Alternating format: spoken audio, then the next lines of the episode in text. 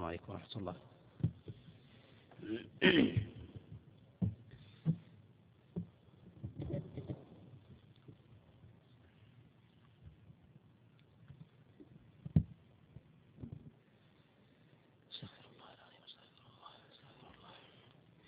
الحمد لله رب العالمين وصلى الله وسلم وبارك على نبينا محمد وعلى آله وأصحابه ومن تبعهم بإحسان إلى يوم الدين. أما بعد فإن الله عز وجل قد أنعم على خلقه بالنعم الكثيرة المتوافرة مما لا يحصى. وإن تعدوا نعمة الله لا تحصوها. وإن من أعظم النعم التي أنزلها الله عز وجل على هذه الأمة أن أنزل عليها كتابا بينا فيه شفاء لكل الناس شفاء من الأمراض والأسقام المعنوية والحسية. فما أنزل الله عز وجل القرآن على هذه الأمة إلا لتبرأ من جميع الأدواء والعلل الظاهرة والباطنة. ولهذا قال الله سبحانه وتعالى مخاطبا نبيه عليه الصلاة والسلام طه ما أنزلنا عليك القرآن لتشقى؟ أي ما أنزل الله عز وجل القرآن على نبيه إلا لأجل السعادة في الدارين. وإن من أعظم النعم على هذه الأمة أن جعل الله عز وجل دينها يسرا ورفع عن هذه الأمة الأغلال والمشقة التي كانت على الأمم السابقة فما أراد الله عز وجل بهذه الأمة عسرا وإنما أراد الله بها يسرا. يريد الله بكم اليسر ولا يريد بكم العسر. فرفع الله عز وجل عن هذه الأمة الحرج وأنزل عليهم اليسر. فكان القرآن بأحكامه وسنة رسول الله صلى الله عليه وسلم بما جاء فيها هي من اليسر الذي يجب الأخذ واعتباره على هذا الوجه لا أنه يحمل على خلاف ذلك وذلك أن الشريعة ما جاءت إلا لأصحاب الفطر السوية السليمة أن يأخذوها كما جاءت بالتسليم من غير انحراف في الفهم ولهذا يقول الله سبحانه وتعالى فلا وربك لا يؤمنون حتى يحكموك فيما شجر بينهم ومن النعم الظاهرة التي أنعم الله عز وجل بها على بني آدم أن أنزل عليهم لباسا وريشا يستترون به ويتجملون به. ولهذا قال الله جل وعلا في كتابه العظيم يا بني آدم قد أنزلنا عليكم لباسا يواري سوآتكم وريشا ولباس التقوى ذلك خير. قال غير واحد من المفسرين أن اللباس والريش المراد باللباس هو ما يستر به الإنسان عورته وأما الريش وهو ما يتكمل ويتجمل به الإنسان. من متاع وأثاث وما يضعه الإنسان من الكماليات على جسده يتجمل به عند الآخرين.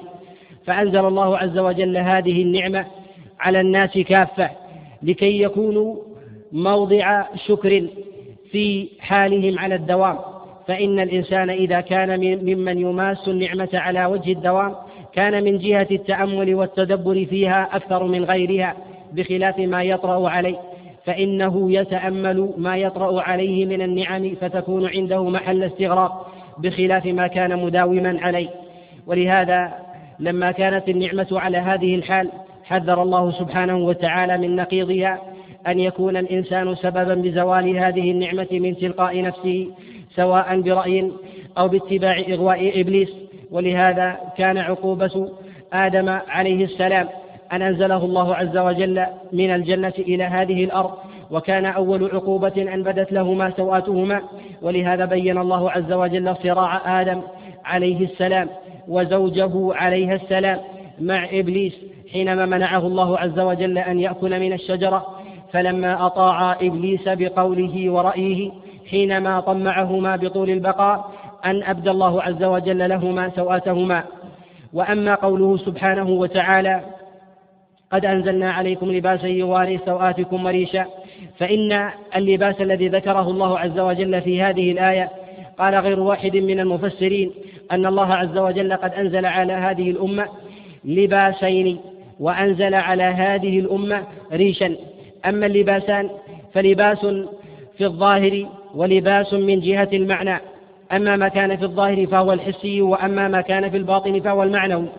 أما الحسي فما يستره الإنسان في جسده من عورة وأما المعنوي فهو الدين والتقوى الذي أمر الله عز وجل بلزومها. لهذا قال الله سبحانه وتعالى في ذلك قال ولباس التقوى ذلك خير وذلك أن الإنسان إذا تزود بالتقوى ستر ظاهره وإذا لم يتزود بالتقوى فإنه لا يستر ظاهره فإن أعظم ما يكون عليه الإنسان أن يستر باطنه بتقوى الله عز وجل. فإذا كان كذلك ستر عورته الظاهرة فإن هذا لازم لذلك. كالشجرة إذا أسقاها الإنسان خرجت خضراء مرقة وإذا لم يسقها لم تخرج كذلك. فإن القلب إذا كان حيا كان بقية الجسد كذلك وإذا كان ميتا كان الجسد كذلك. وأما الريش فأنزله الله عز وجل ليتجمل به الإنسان ويتكمل به. وأما أفضل اللباس على الإطلاق فهو ما أجمع عليه العقلاء إصلاح باطن الإنسان بتقوى الله سبحانه وتعالى ومراقبته. ولهذا قدم النبي عليه الصلاة والسلام تقوى الله عز وجل على أي شيء يتقيه الإنسان من الفتن كما جاء عن النبي عليه الصلاة والسلام في الصحيح من حديث أبي نضرة عن أبي سعيد أن رسول الله صلى الله عليه وسلم قال إن, إن الدنيا حلوة خضرة وإن الله عز وجل مستعملكم فيها. فناظر كيف تعملون. فاتقوا الله واتقوا النساء فإن أول فتنة بني إسرائيل كانت في النساء. فأمر رسول الله صلى الله عليه وسلم بتقوى الله عز وجل قبل أن يتقي الإنسان الفتن الظاهرة الأخرى من فتنة النساء وغيرها مع شدة خطرها على الإنسان.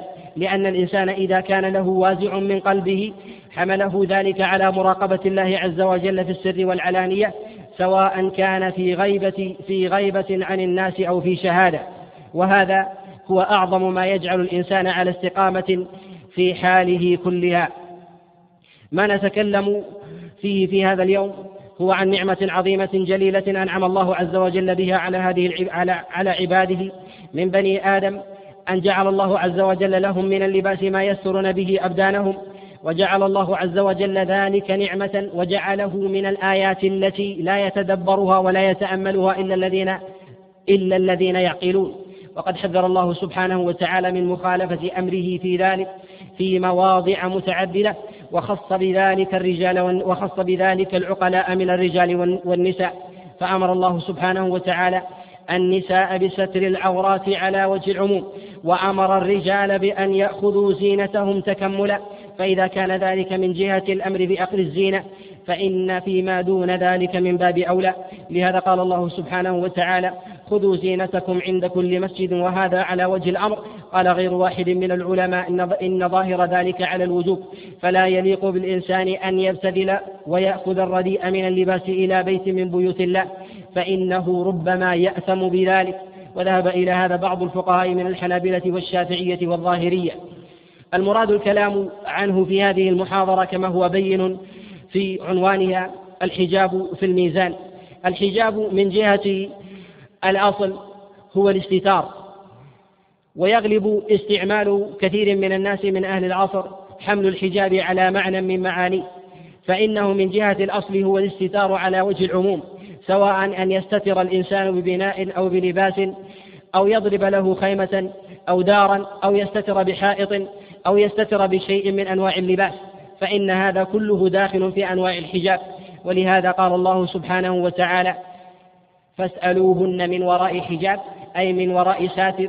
فهذا الحجاب الذي أخبر الله عز وجل عنه في هذه الآية هو الساتر الذي ربما لا يماس المرأة فيكون حينئذ حائلا بينها وبين من يسألها متاعا وأما المعنى الذي يحمله كثير من الناس عليه من تقييد معنى الحجاب ببعض أحكامه أو ببعض ما دل الدليل عليه وهو صحيح من جهة من جهة لغة العرب فإن هذا الحمل فيه تقييد لهذا النص. فمن نظر إلى نصوص الكتاب والسنة حيث أمر الله سبحانه وتعالى النساء بالاحتجاب عن الرجال إلا لضرورة وأن لا تخرج المرأة لحاجة وأن لا تخرج المرأة إلا لحاجة من ضرورة. وقد جاءت في ذلك الأدلة عن رسول الله صلى الله عليه وسلم كما جاء في الصحيح وغيرها من حديث عائشة عليها رضوان الله تعالى أن رسول الله صلى الله عليه وسلم قال لأزواجه قد أذن الله لكن أن تخرجن لحاجتكن. وجاء من غير وجه عن رسول الله صلى الله عليه وسلم بنحو هذا المعنى وأتم بيانا خارج الصحيح. والمراد الكلام عليه في هذه المحاضرة أن نتكلم على الحجاب بجميع أنواعه وأن نأتي على الأدلة من الكتاب والسنة من جهة الإجمال. وأما استيفاء ذلك فإنه متعذر فإن هذا يضيق ولا يتسع ولا يمكن إدراكه لورود الأدلة الكثيرة المتضافرة على هذا الأصل العظيم. وكذلك وجود من يخالف في فهم هذه الأدلة من بعض الفقهاء من الأئمة من السلف والخلف. فإيراد الأدلة في جميع مسائل هذه هذه المحاضرة وهذا العنوان مما يشق ولا يمكن ولا يمكن استيعابه. كذلك أيضا إيراد أدلة المخالفين في بعض المسائل مما يشق أيضا وإنما نورد ما أجمل وما يندرج في الجملة من الأدلة في بعضها. نورد أظهرها وأقواها حجة ثم نبين ثم نبين الرجحان منها والراجح منها والمرجوح ثم نبين وجه وجه وجه الرجحان ووجه الدليل غير غير الراجح. وهذا كله بالأدلة البينة الظاهرة من الكتاب والسنة. وما كان فيه من الأدلة فيه ضعف. نبين ضعفه ومن ضعفه من الأئمة ومن رد. ومن كان محتجا بأحد من الأدلة نبين قوله ممن قاله وإن كان هذا القول لا ينسب لأحد بينا خاصة أن هذه المس... أن هذه المسائل قد تطرق ودخل فيها كثير ممن ينتسب ممن ينتسب إلى الجهالة ولا ينتسب إلى العلم. ودخل في ذلك جملة من أهل العلم بحسن ظن. ودخل في ذلك أيضا جملة ممن ينتسب إلى العلم ربما رغبة ورهبة مسايرة لبعض الأهواء لبعض الأهواء المعاصرة كما كان ذلك في كثير من القرون وهذا يأتي بيانه بإذن الله. إن إن من نعم الله عز وجل أن جعل العقلاء أصحاب الفطر السليمة على هداية من ربهم واستقامة في هذا الجانب وإدراك هذه النعمة التي أنعم الله سبحانه وتعالى على عباده. فإن من نعم الله عز وجل الظاهرة البينة أن جعل الأحكام ظاهرة بين الرجال والنساء وجعل العلاقة محدودة بضوابط معلومة حدها الله سبحانه وتعالى في كتابه العظيم وعلى لسان رسول الله صلى الله عليه وسلم. وما ينبغي أن يعلم ما تقدم الإشارة إليه أن معنى الحجاب في كلام الله عز وجل وفي كلام رسول الله صلى الله عليه وسلم وكذلك في اصطلاح السلف كذلك أيضا في لغة العرب من جهة الأصل هو أعم ما يطلقه مما أعم مما يطلقه كثير من أهل العصر بتحديده على بعض وجوه وهذا ما يحدث خلطا في كثير من مسائله.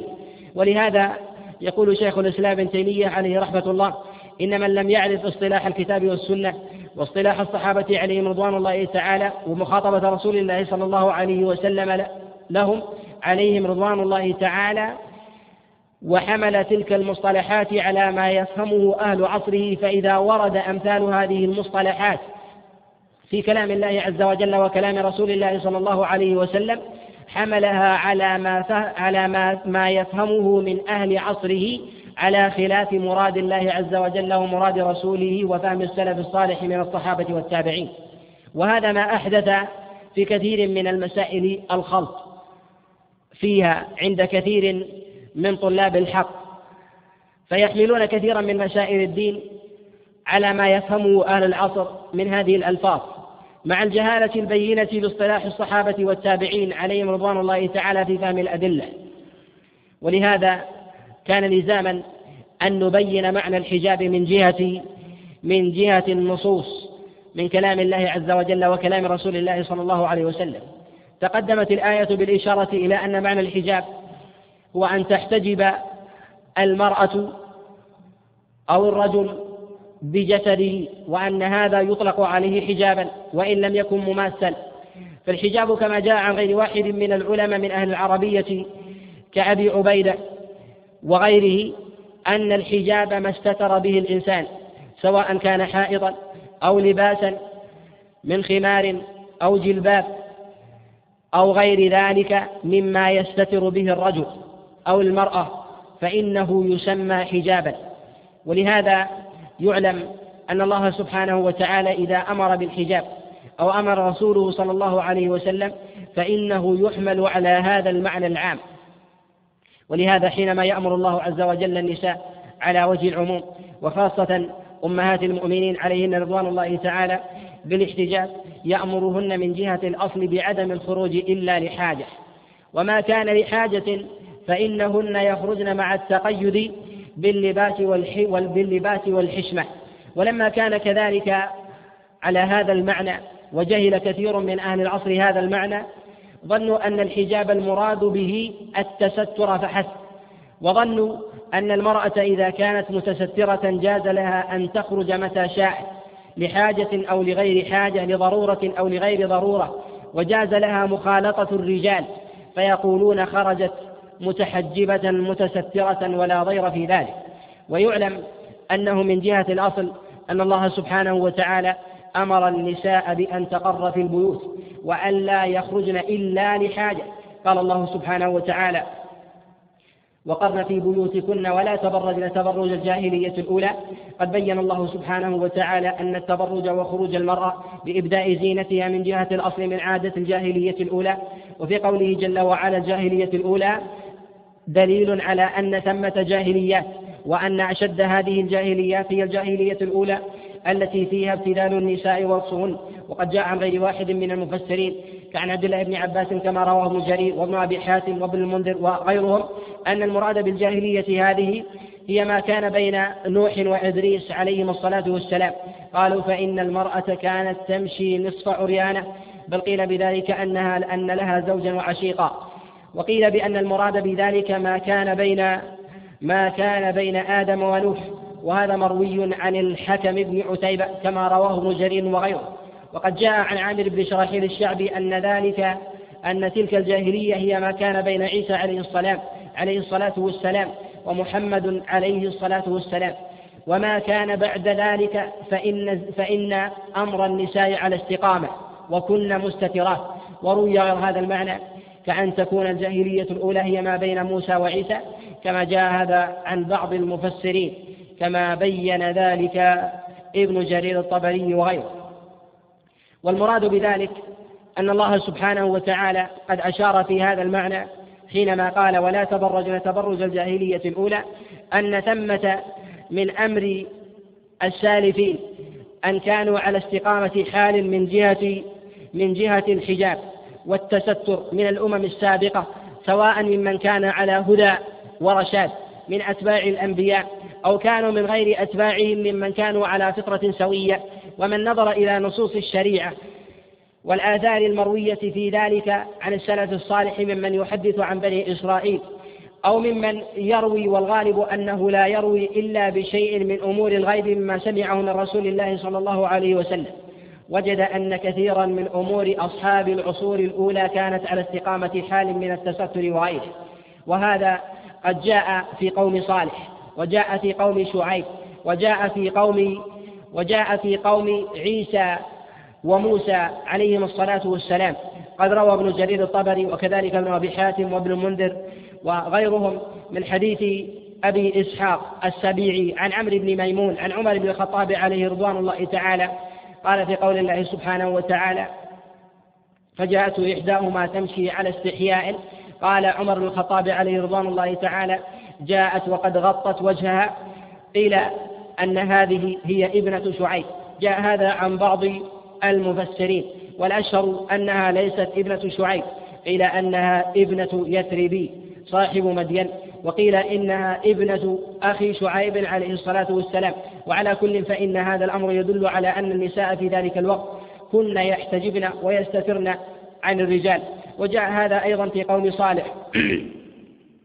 وجاء هذا أيضا في قوم صالح كما ذكر ابن عساكر وغيره في قصة من عقر الناقة حينما جاءته أم غنم جاءت إلى قدار بن سالم وهو الذي قد عقر الناقة فقالت اعقرها وأعطيك أحسن بناتي وأجملهن فلما أراد أن يعقر الناقة أتت بابنتها إليه فكشفت عن وجهها فرآها كأجمل النساء فافتتن بها فنحر الناقة وعقرها فحل الله فأحل الله عز وجل عقابه بهذه الأمة. وكذلك ما جاء عن اليهود في مصنفاتهم وغيرهم من بيان من بيان قيمة الحجاب وتستر النساء وعدم مخالطتهن للرجال بل وتغطية وجوههن. وكذلك وجد, وجد هذا في أشعار الجاهليين. ممن كان قبل الإسلام من بيان الاستتار وجد هذا في أشعار عدة عدة منهم سواء بإطلاق الخمار أو بإطلاق النقاب أو بإطلاق الحجاب على وجه على وجه العموم. ولهذا قد ذكر النابغة امرأة المنذر حينما مرت أمامه وسقط خمارها من غير من غير قصد. قال سقط النصيف ولم ترد إسقاطه فتناولته واتقتنا باليد. أي أنها تناولت خمارها بيد واتقت الرجال بيدها الأخرى خشية أن يروها حينما سقط خمارها من غير قصد.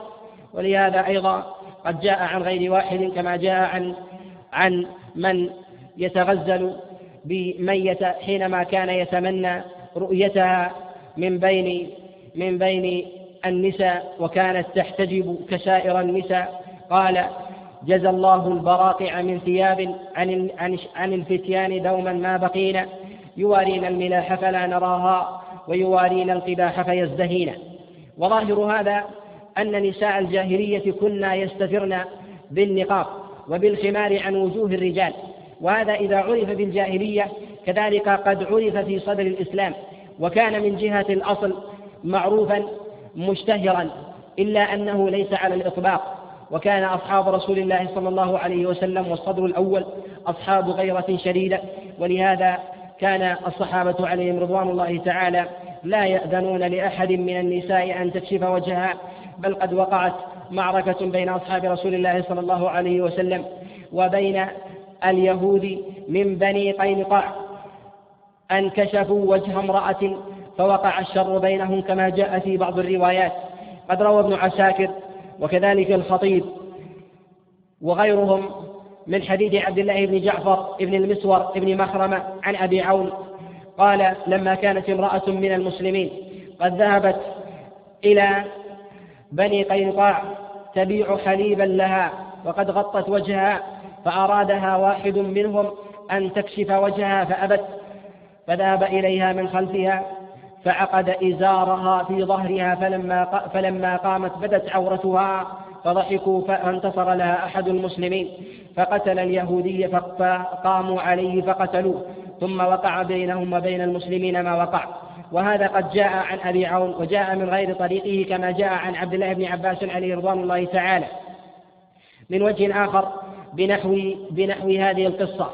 وجاء في جملة من الحكايات أيضا عن بني إسرائيل. في بيان أهمية ذلك وتستر النساء على وجه العموم. وأما من جهة النصوص الظاهرة من كلام الله عز وجل وكلام رسول الله صلى الله عليه وسلم فإن الأدلة في ذلك ظاهرة بينة. وما ينبغي الإشارة إليه أن الأدلة في كلام الله عز وجل من جهة المعنى والإجمال الواردة في هذا الباب دالة على المعنى الإجمالي بإيجاب أن تستتر المرأة عن أعين الرجال قدر إمكانها وأن لا تظهر إلا ما لا بد منه وأن تحتجب قدر إمكانها. ولهذا قد كان عمل أصحاب رسول الله صلى الله عليه وسلم على ذلك كما كنا المهاجرات والأنصاريات من أصحاب رسول الله صلى الله عليه وسلم.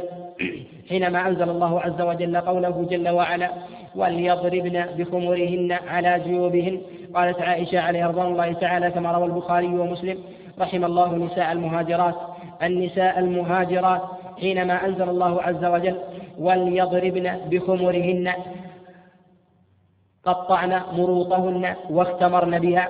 قال غير واحد من شراح الحديث أن المراد بذلك أنهن قطعن خمر قطعن الخمر وغط المروط وغطين بهن الوجوه. وقد جاء في ذلك معناه عن غير واحد من المفسرين. قد جاء في ذلك في كلام الله سبحانه وتعالى جملة من الآية نورد جملة منها ثم نبين معانيها ثم نبين بعد ذلك ما جاء عن رسول الله صلى الله عليه وسلم في هذا المعنى مما يدل عليه. وكذلك ما جاء عن أصحاب رسول الله صلى الله عليه وسلم وعن التابعين. ثم بعد ذلك نبين ما ورد عن الأئمة الفقهاء من الأئمة الأربعة وغيرهم ثم نبين الأدلة الواردة التي يستدل بها بعض العلماء في بعض فروع هذه المسائل مما يخالفون فيه. ونبين هذه الأدلة مع بيان صحتها وضعفها ونناقش الأدلة التي ليست بصحيحة. ونبين احتمال الرد في حال صحة بعض الأحاديث. ونبين جملة من أسماء الأئمة الذين قد تكلموا على هذه المسائل. وقبل الشروع في ذلك نتكلم على جملة من المسائل مما اتفق عليه العلماء بما تقدم الإشارة إليه على وجه الإجمال. أولا قد دل الدليل من جهة الإجمال على أهمية الاستتار والعفاف والستر وأن الإنسان ينبغي قدر إمكانه أن يحترز من النساء. ولهذا قد جاءت الأدلة كثيرة في كلام الله عز وجل وكلام رسول الله صلى الله عليه وسلم من التحذير من مخالطة النساء والدنو منهن. ولهذا قال النبي عليه الصلاة والسلام في بيان عاقبة التكشف والتعري كما جاء في صحيح الإمام مسلم من حديث سهيل بن صالح عن أبيه عن أبي هريرة قال رسول الله صلى الله عليه وسلم صنفان من أهل النار لم أرهم قط. أناس معهم سياط كأذناب البقر يضربون به بها الناس ونساء كاسيات عاريات مائلات مميلات رؤوسهن كأسلمة البخت لا يرحن ريح الجنة وإن ريحها ليوجد من مسيرة كذا وكذا. فقوله عليه الصلاة والسلام كاسيات عاريات مائلات مميلات مائلات أي بأنفسهن مميلات لغيرهن بما يبدينه من زينتهن فإنهن قد أملن الدين وأملن الأخلاق فانحرف هؤلاء بانحرافهن. وهذا يظهر من قوله عليه الصلاة والسلام واتقوا النساء فإن أول فتنة بني إسرائيل كانت في النساء ولهذا حرم النبي عليه الصلاة والسلام جملة من دواعي الفاحشة من نظر من النظر المحرم بل بين النبي عليه الصلاة والسلام نظر النظرة الأولى أنها للإنسان وأنه لا يجب أن يسترسل لا يجوز أن يسترسل فيها وبين عليه الصلاة والسلام نظر الفجاءة كما جاء في حديث جابر من في حديث جرير في الصحيح. أن النبي عليه الصلاة والسلام نهى عن النظرة بل قال غير واحد من العلماء أن هذا محل إجماع بل قال ابن مفلح في البروع أن النظر لشهوة محرم ومن أنكره فقد كفر ومراده بذلك أنه ظاهر في كلام الله سبحانه وتعالى ومن أنكره فقد أنكر شيئا بينا من كلام الله عز وجل. وهو متواتر ومن أنكر المتواتر البين من جهة اللفظ أو المعنى فإنه كافر بالله سبحانه وتعالى خارج عن الملة. ومن هذا المعنى نهى الله سبحانه وتعالى عن لسان نبيه عليه الصلاة والسلام في جملة من الأخبار أن تلبس المرأة ما يشف جسدها أو يصف عضوها وهذا محل اتفاق عند العلماء حكى اتفاق العلماء على ذلك غير واحد وقد جاء في ذلك جملة من الأخبار عنه عليه الصلاة والسلام. كما جاء في المسند والبيهقي من حديث أسامة بن زيد أن رسول الله صلى الله عليه وسلم قد أهدى له ثيابا قبطية فلما لم يرها عليه سأله رسول الله صلى الله عليه وسلم عن ذلك فقال أهديتها لزوجتي؟ فقال النبي عليه الصلاة والسلام مرها فلتضع تحتها شيئا فإني أخشى أن تصب عظامها. وقد حسن هذا الخبر غير واحد من الأئمة. وقد جاء عند ابن سعد أيضا من حديث هشام عروة عن المنذر بن الزبير أنه لما قدم من العراق قد أهدى إلى أسماء بنت أبي بكر عليها رضوان الله تعالى ثيابا قبطية. وكانت قد عميت فمستها بيدها فقالت أف أعيد إليه كسوته.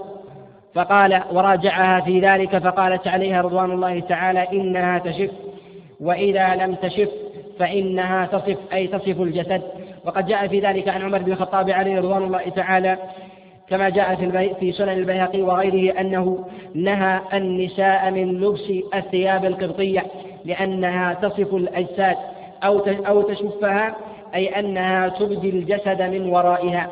ولهذا أمر النبي عليه الصلاة والسلام بلبس الغلاظ من الثياب حتى لا يظهر جسد المرأة. وهذا محل إجماع عند العلماء ولا خلاف عندهم في ذلك.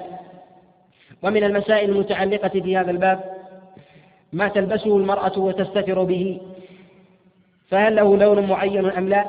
الوارد في ذلك عن أصحاب عن الصحابيات عليهن رضوان الله تعالى أنهن كن يلبسن السواد. وقد جاء هذا عن عائشة عليها رضوان الله تعالى كما روى مسدد في مسنده من حديث إسماعيل بن أبي جعفر عن أمه وأخته أنهما دخلتا على عائشة عليها رضوان الله تعالى وعليها خمار أسود. فسألناها عن تخمر المرأة وهي محرمة فأخذت بخمارها من على صدرها ووضعته على وجهها. وقد جاء هذا في حديث أم سلمة لما أنزل الله عز وجل لما أنزل الله عز وجل قوله سبحانه وتعالى وليضربن بخمرهن على جيوبهن قالت خرجنا النساء وكأنهن الغربان عليهن أكسية سود وقد جاء هذا عند عبد الرزاق في مصنفه وغيره.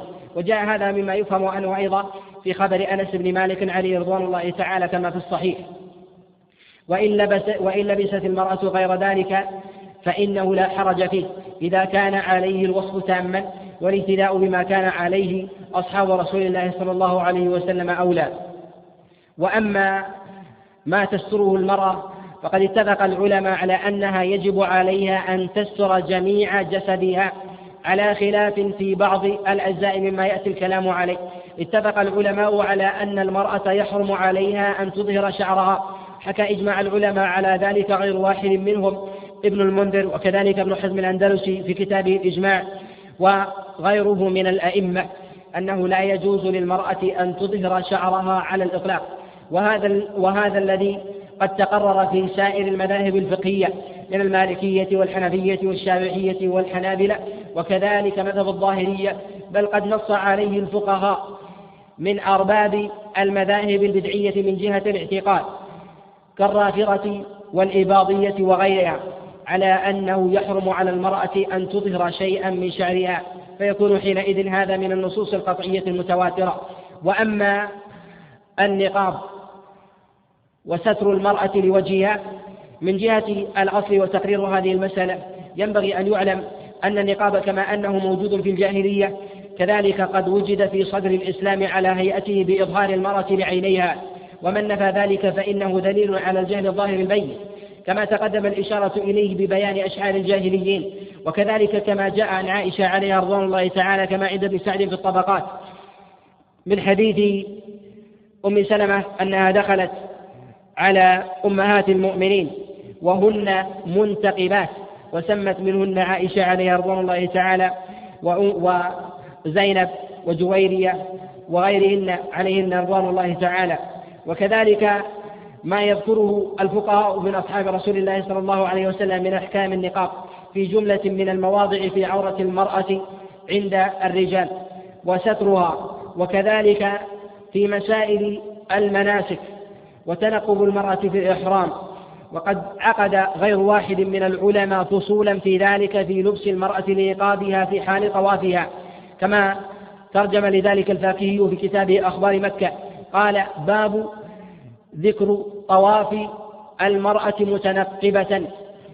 وأورد في ذلك عشرة من الأخبار عن عبد الله بن عباس وعائشة وعطاء بن أبي رباح ومجاهد بن جبر وجابر بن زيد وغيرهم من السلف أنهم يرون يرون طواف المرأة يرون طواف المرأة وهي متنقبة.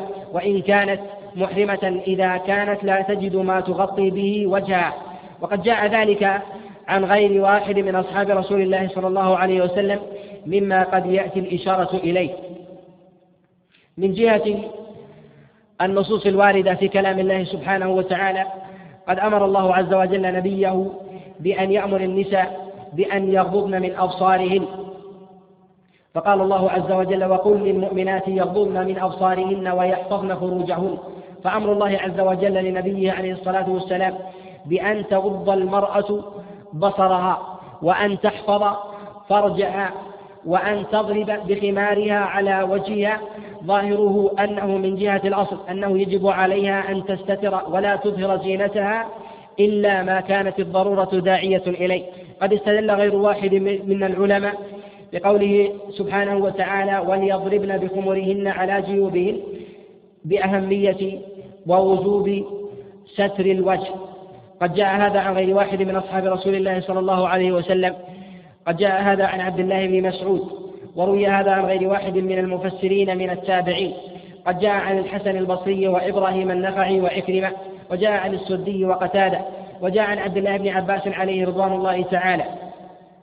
وكذلك في قوله جل وعلا وإذا سألتموهن متاعا فاسألوهن من وراء حجاب قالوا المراد بذلك الحجاب على وجه العموم فإذا أمرت المرأة بأن لا تسأل إلا من وراء حجاب يسترها من جسدها وإن كانت وإن كانت متحجبة فستر وجهها من باب أولى. قد جاء هذا المعنى عن غير واحد من أصحاب رسول الله صلى الله عليه وسلم. يأتي بيانه كذلك عن غير واحد من عن غير واحد من التابعين وأئمة السلف.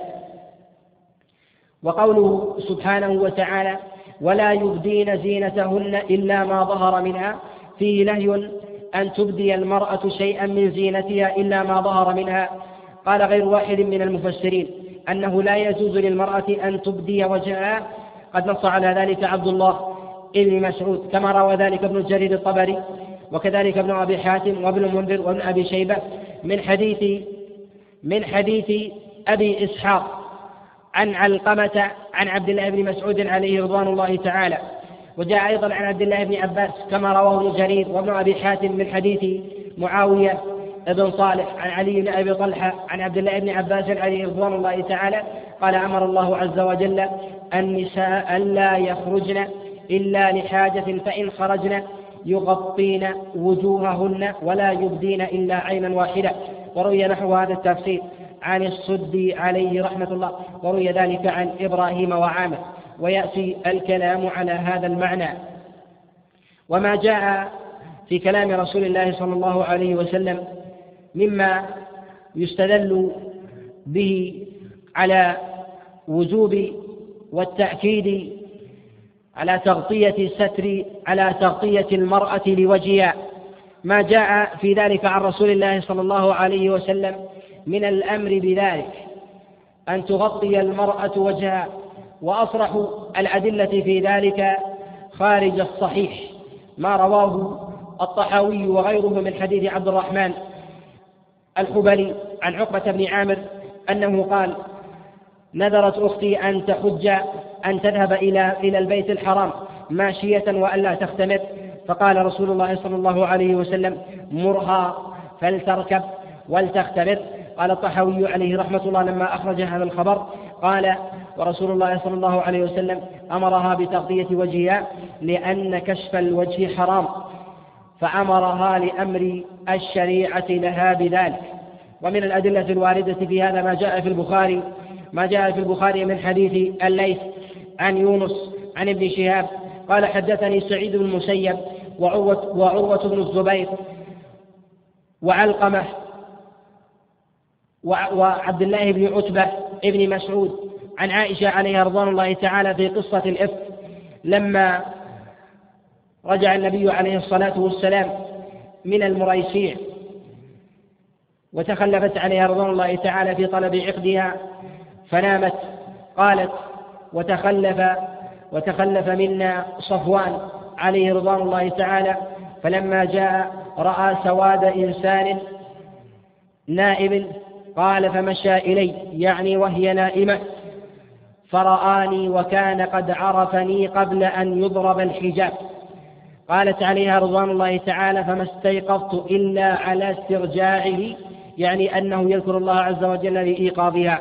قالت عليها رضوان الله تعالى فخمرت وجهي ثم خفض بعيره لي فركبته وفي قولها عليها رضوان الله تعالى وكان قد رآني قبل أن أن يضرب الحجاب. ضرب الحجاب من جهة الأصل لأمهات المؤمنين ولغيرهن. لهذا أمر الله سبحانه وتعالى نبيه بذلك بأن يأمر نساءه وبناته ونساء المؤمنين أن يدنين عليهن من جلابيبهن. فإذا كان هذا الأمر على وجه العموم فيدخل فيه أمهات المؤمنين ويدخل فيه أيضا غيرهن. وفي قولها عليها رضوان الله تعالى فخمرت وجهي إشارة إلى تغطيته وكذلك ما جاء في هذا عن رسول الله صلى الله عليه وسلم كما جاء في الصحيح من حديث عبد الله ابن مسعود عليه رضوان الله تعالى أنه قال قال لا تباشر المرأة المرأة لزوجها تنعتها كأنه ينظر لها قد استدل بهذا غير واحد من العلماء على وجوب تغطية المرأة لوجهها. قالوا ومعنى ذلك أن الله عز وجل لما حرم على المرأة أن تصف المرأة أمام زوجها كأنه ينظر إليها إشارة إلى أن الرجل لا يمكن من رؤية المرأة كحال النساء مما يدل على أنها تستتر تستتر من الرجال ومن الأدلة الواردة في ذلك. ما جاء عن غير واحد من السلف من من تأويل الآية وقد نص على وقد نص غير واحد من الأئمة كالحاكم في كتابه المستدرك. أن ما جاء عن تأويل من التأويل عن أصحاب رسول الله صلى الله عليه وسلم أنه من جهة الأصل أنه من جهة الأصل له حكم الرفع. قد فسر ما تقدم من الآية عبد الله بن مسعود عليه رضوان الله تعالى وعبد الله بن عباس على وجوب أن تغطي المرأة وجهها واستنبطوا ذلك من كلام الله عز وجل. فيقال حينئذ أن ما جاء من الموقوف عن أصحاب رسول الله صلى الله عليه وسلم له حكم الرفع. ويكون هذا من جملة الأدلة المرفوعة. وإن كان قد ورد فيه ما يخالف ذلك عن عبد الله بن عباس عليه رضوان الله تعالى مما يأتي الإشارة إليه بإذن الله. وجاء نحو هذا التأويل عن غير واحد من المفسرين من السلف. قد جاء هذا عن القاسم بن محمد كما رواه ابن أبي شيبة من حديث أفلح عن القاسم بن محمد وجاء هذا أيضا عن عكرمة وجاء هذا عن إبراهيم وعن عامر وجاء عن السدي وجاء عن قتادة وجاء عن الحسن وروي عن بعضهم ما يخالف ما يخالف ذلك. وأما ما جاء عن رسول الله صلى الله عليه وسلم من جهة المرفوع ما جاء في الصحيح من حديث أم سلمة أنها قالت كان النساء يصلين مع رسول الله صلى الله عليه وسلم فينصرفن وما يعرفن من الغلس. قد استدل بهذا غير واحد من العلماء على أن النساء لا يعرفن من الغلس. وقد استدل من قال بخلاف ذلك أن النساء لما كن لا يعرفن من الغلس أنه إذا أسفر عرفن فيقال إن معرفة المرأة بغير غلس تعرف من مشيتها وما يظهر منها وهذا معلوم خاصة في البلاد الصغيرة والأحياء المعروفة.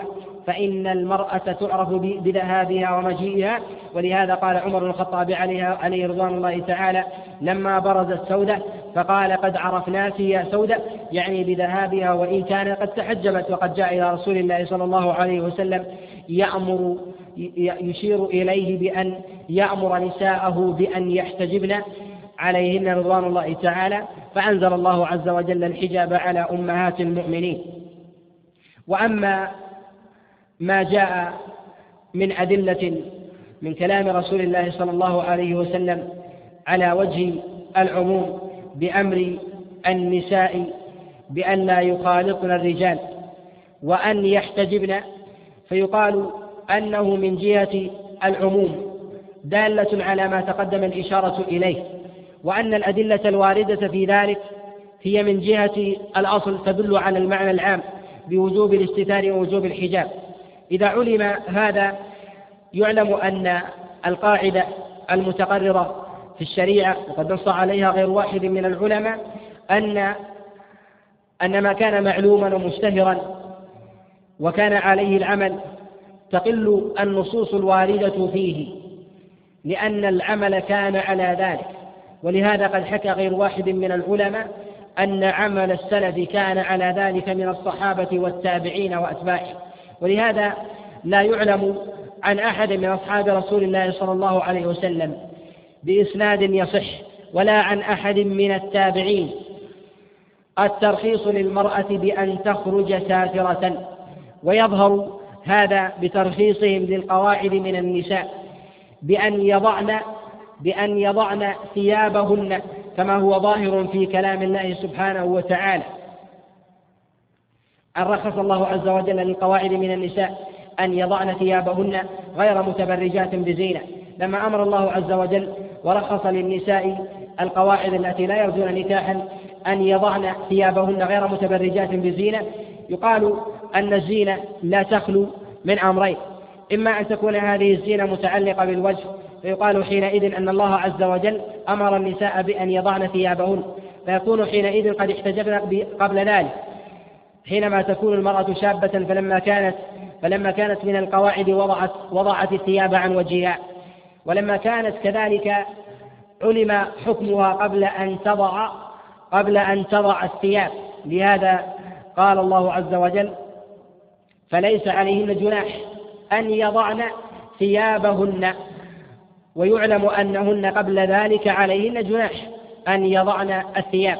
وإذا قيل بأن الزينة غير ذلك بأن تبدي القائد من النساء شعرها فيقال أنه لا قائل بذلك من أهل العلم بل أنه يجب على القواعد من النساء أن يغطين شعورهن. ويعلم أن الزينة التي حتى التي رخص الله عز وجل بإبدائها بالنسبة للقواعد وأنهن غير متبرجات بزينة. يعلم أن المراد بذلك قدرا زائدا والقدر الزائد هو ما تقدم الإشارة إليه بقوله سبحانه وتعالى غير متبرجات بزينة أي غير مظهرات شيء من الحسن. ويظهر هذا من أمر الله سبحانه وتعالى للنساء ألا يضربن بأرجلهن ليعلم ما يبدين من زينتهن. فنهى الله سبحانه وتعالى النساء أن يضربن بالأرجل حتى يعلم ما يخفين من الزينة. والزينة التي تخفيها المرأة في قدمها هو خلخالها. فإذا كانت المرأة منهية عن إظهار عن إسماع صوت الخلخال بالنسبة للرجال فإن ما كان دون ذلك فهو من باب أولى. ويظهر هذا من تعامل رسول الله صلى الله عليه وسلم مع مع النساء وكذلك تعامل أصحابه عليهن رضوان الله تعالى. ومن هذا ما جاء عن أصحاب عن الصحابيات عليهن رضوان الله تعالى من احتجابهن حتى في المناسك كما جاء كما جاء في رواية الإمام مالك عن هشام عن فاطمة بنت المنذر أنها قالت كنا نحج مع أسماء بنت أبي بكر فنخمر وجوهنا ونحن محرمات فإذا كان هذا في حال الإحرام فإنه في حال غيره من باب أولى. وقولها عليه رضوان الله تعالى نخمر وجوهنا, وجوهنا يعني حكاية الإجماع. ومعلوم أن المرأة محرم عليها أن تغطي وجهها بنقاب فلما كان كذلك ورخص لها دل على أنه لا يرخص في فعل المحرم إلا لفعل ما هو آكد منه من جهة الوجوب. وهذا ما دل على عائشة عليها رضوان الله تعالى كما رواه ابن أبي خيثمة من حديث إسماعيل بن أبي خال عن أمه أنها دخلت على عائشة عليها رضوان الله تعالى فسألتها عن امرأة امتنعت من أن تخمر وجهها وهي محرمة. قال فأخذت عائشة خمارها من على صدرها ووضعته على وجهها إشارة إلى أنه ينبغي لها أن تغطي وجهها حتى وإن كانت محرمة. ولهذا قد نص غير واحد من الأئمة على أنه يجب على المرأة أن تغطي وجهها حتى حال إحرامها عند الرجال الأجانب. وجملة الأدلة الواردة في هذا الباب هي داخلة في هذا المعنى وقد جاء عن غير واحد من السلف.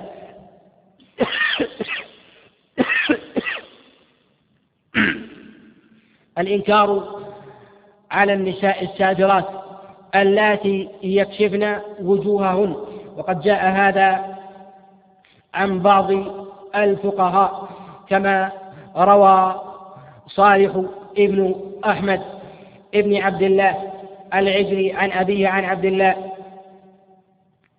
أن عبيد بن عمير عليه رضوان الله تعالى قد رأى امرأة قد كشفت وجهها فقال استتري يا أمة الله.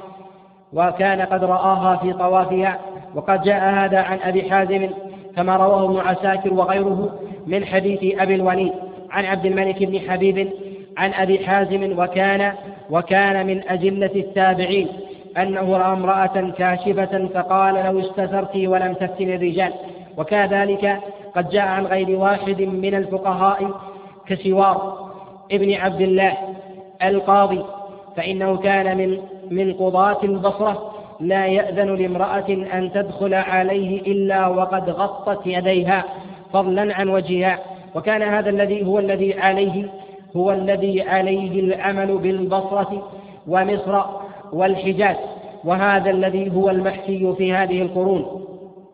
وأما ما جاء في ذلك عن الأئمة الأربعة كالإمام مالك والشافعي والإمام أحمد وأبي حنيفة أما الإمام مالك عليه رحمة الله وأبي حنيفة وكذلك الشافعي فإنه لا يعلم له نص صريح في هذه المسألة والعلماء عليهم رحمة الله كما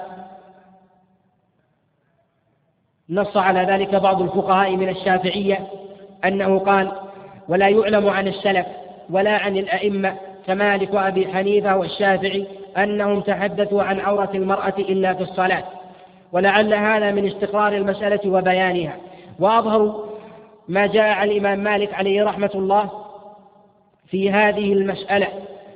ما سئل كما جاء في المدونة عن الرجل يبت امرأته يعني ثلاثا فقال لا تكشف وجهها له. وجاء ذلك أيضا في كتابه الموطأ أنه قد سئل عن المرأة تأكل مع غير ذي محرم فأذن بذلك. استدل به من قال أن الإمام مالك عليه رحمة الله يلزم من قوله ذلك أن المرأة تكشف وجهها فإنه يبعد يبعد أن تأكل من غير كشف الوجه. فيقال أن هذا لا يؤخذ على إطلاقه وإنما يفسره قول الإمام مالك الآخر. فإن الإمام مالك عليه رحمة الله كما حكى ذلك عنه أبو بكر العربي في كتاب أحكام القرآن قال وأما المرأة فلا حرج عليها أن تأكل مع غلامها الوقت يعني القبيح. أما صاحب المنظرة فلا وإن كان غلاما لها وقد جاء أيضا في العتبية كما رواه ابن القاسم عن الإمام مالك عليه رحمة الله. أنه قال لا حرج على المرأة المتجالة أن تجلس عند الصانع يصنع لها. أما الشابة فلا ويمنعهن من ذلك ويضربهن عليه. وظاهر كلام الإمام مالك عليه رحمة الله في النقل الأول لأنه رخص للمرأة أن تأكل مع, غير ذي محرم. إذا حضر زوجها يظهر أنه أراد بذلك المتجالة. وهي القواعد من النساء التي تبدي ذلك من جهة الأصل ومجمل قوله يبينه يبينه المفصل من قوله. والمالكية من جهة الإطلاق يشددون في هذا والمتقرر في مذهب الإمام مالك منع المرأة منع الرجل من أن يسلم على المرأة الشابة. بل قد نص سحنون كما في كتابه المدونة أن الرجل لا يعزي المرأة الشابة ولا يبذل لها السلام. وهذا هو المتقرر والمشتهر في مذهب المالكية. كما نقله الأبي عن ابن مرزوق قال والمشتهر عند المالكية أنه يجب على المرأة أن تغطي أن تغطي وجهها. وقد نص على خلاف ذلك جملة من الفقهاء من المالكية من المالكية وغيره. أما الإمام مالك من جهة الصراحة في هذه المسألة بخصوصها ليعلم أن الفقهاء من الأئمة الأربعة لا ينصون على هذه المسألة وإنما يتكلمون على عورة المرأة في الصلاة. ويتكلمون على عورتها في الحج ويندر بل لا يكاد يوجد عن أحد من الأئمة النص على هذه المسألة بخصوصها. وهذا يدل على أن الحكم متقرر أنهم حينما رخصوا وأمروا المرأة أن تغطي وجهها في حال إحرامها دل على أنها فيما عدا ذلك من باب أولى. وهذا يظهر أيضا حينما رخص النبي عليه الصلاة والسلام للرجل أن ينظر إلى وجه من يريد خطبتها دل على أن المرء على أن المرأة كانت تحتجب قبل ذلك. وكذلك وكذلك في هذا الموضع ما جاء عن الأئمة أنهم رخصوا بالاتفاق للمرأة أن تسدل الثوب على وجهها حال إحرامها إذا لم يماس الجلد. وأما إذا مس بشرتها فإن العلماء قد اختلفوا في هذه المسألة. وحكى اتفاق العلماء على ذلك غير واحد من الفقهاء من الشافعية في العراق في كتاب طرح التدريب. وكذلك شيخ الإسلام ابن تيمية وغيرهما أن المرأة تغطي وجهها في حال إحرامها شريطة ألا يمس بشرتها. وأما إذا مس البشرة فذهب جمهور العلماء إلى أن الحكم كذلك. وهذا قول جمهور العلماء من الفقهاء من المالكية والشافعية والحنابلة على خلاف عند جمهور الحنفية بمنعها من ذلك شريطة ألا ألا يمس ألا يمس بشرتها شيء من ذلك. وأما الإمام مالك عليه أما الإمام الشافعي عليه رحمة الله ففي كتابه الأم قال في المرأة المحرمة قال إذا طافت نهارا تغطي وجهها أي تسدل حجابها على وجهها. يريد بذلك أنها إذا طافت من الليل لا يراها الناس فإنها لا تغطي وجهها. وفي قوله عليه رحمة الله أنها إذا طافت نهارا وهذا في كتاب الأم إذا إذا طافت نهارا غطت وجهها. دليل على أنها يتأكد أنه يتأكد عليها تغطية وجهها. وينبغي أن يعلم أيضا حال النظر في كلام الفقهاء من الأئمة الأربعة وغيرهم أن العلماء حال كلامهم على هذه المسألة يفرقون بين العورة من جهة من جهة ذات العضو ومن جهة العورة من جهة النظر. لهذا يقول بعض الفقهاء من الشافعية وغيرهم يقولون وجه المرأة ليس بعورة ولا يريدون بذلك أنه لا يجب تغطيته. ولهذا يقول الرازي وكذلك أبو بكر الجصاص وهو من الحنفية وكذلك يقول الطحاوي وكذلك يقول العراقي وغيره يشيرون إلى أن وجه المرأة المرأة ليس بعورة ولكنهم يجعلونه عورة من جهة النظر.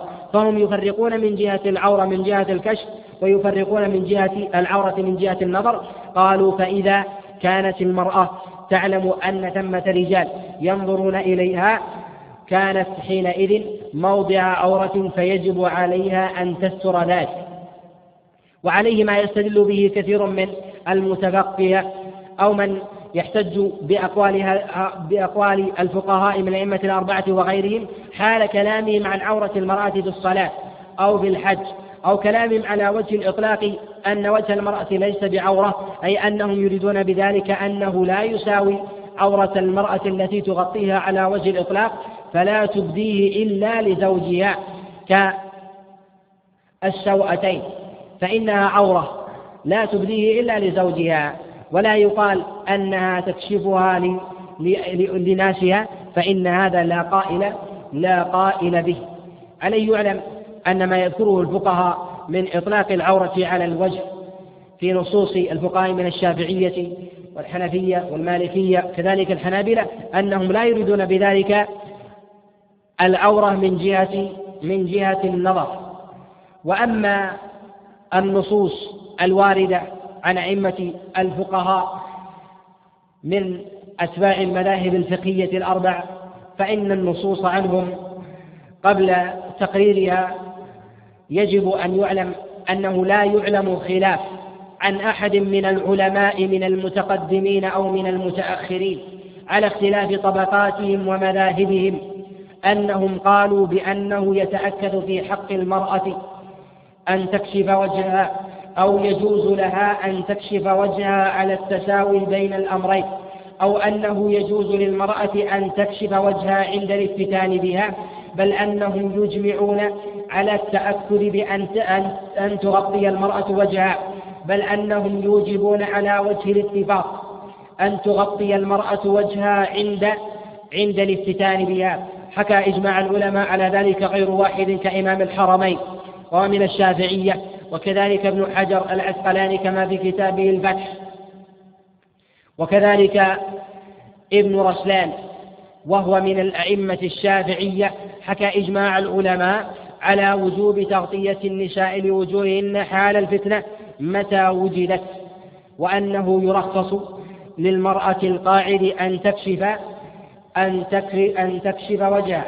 وقد نص على هذا المعنى غير واحد بصياغات متعددة من جهة التأكيد على ذلك تارة على وجه الإلزام وتارة على وجه التأكيد وبيان أنه من أعظم المروءة ومخالفة ذلك من قوادح المروءة غير واحد من الأئمة الأرب من, من أتباع المذاهب الأربع فمن فمن مذهب أبي حنيفة قد نص على ذلك الإمام الطحاوي في كتابه شرح معاني الآثار ونص على ذلك أبو بكر الجصاص في كتاب أحكام القرآن ونص على ذلك الزمخشري في كتابه التفسير وكذلك النسفي في كتاب التفسير أيضا وغير واحد من الأئمة من المتأخرين كابن عابدين وغيره من فقهاء الشام كعلاء الدين الحنفي.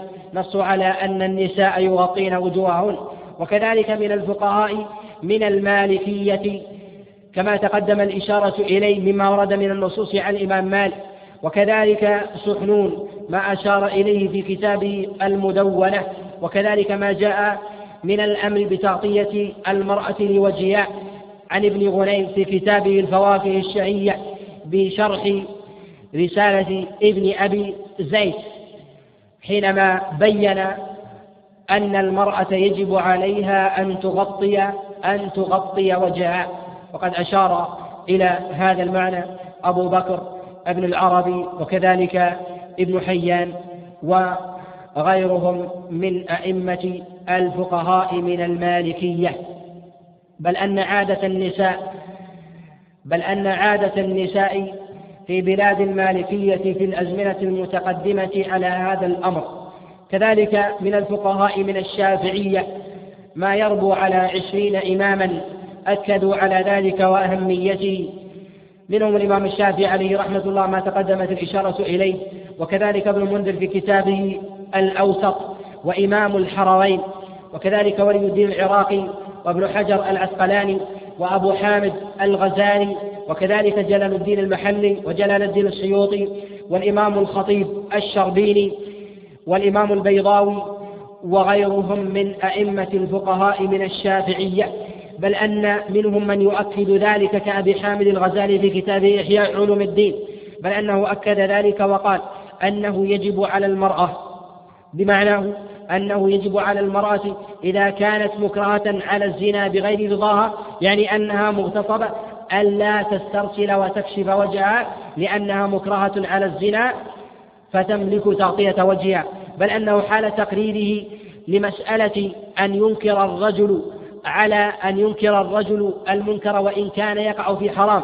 أعظم منه قال أنه يجب على الزاني إذا زنى بامرأة وهي كاشفة لوجهها أن يأمرها بتغطية وجهها وأنكر ورد على من يخالفه في هذا القول.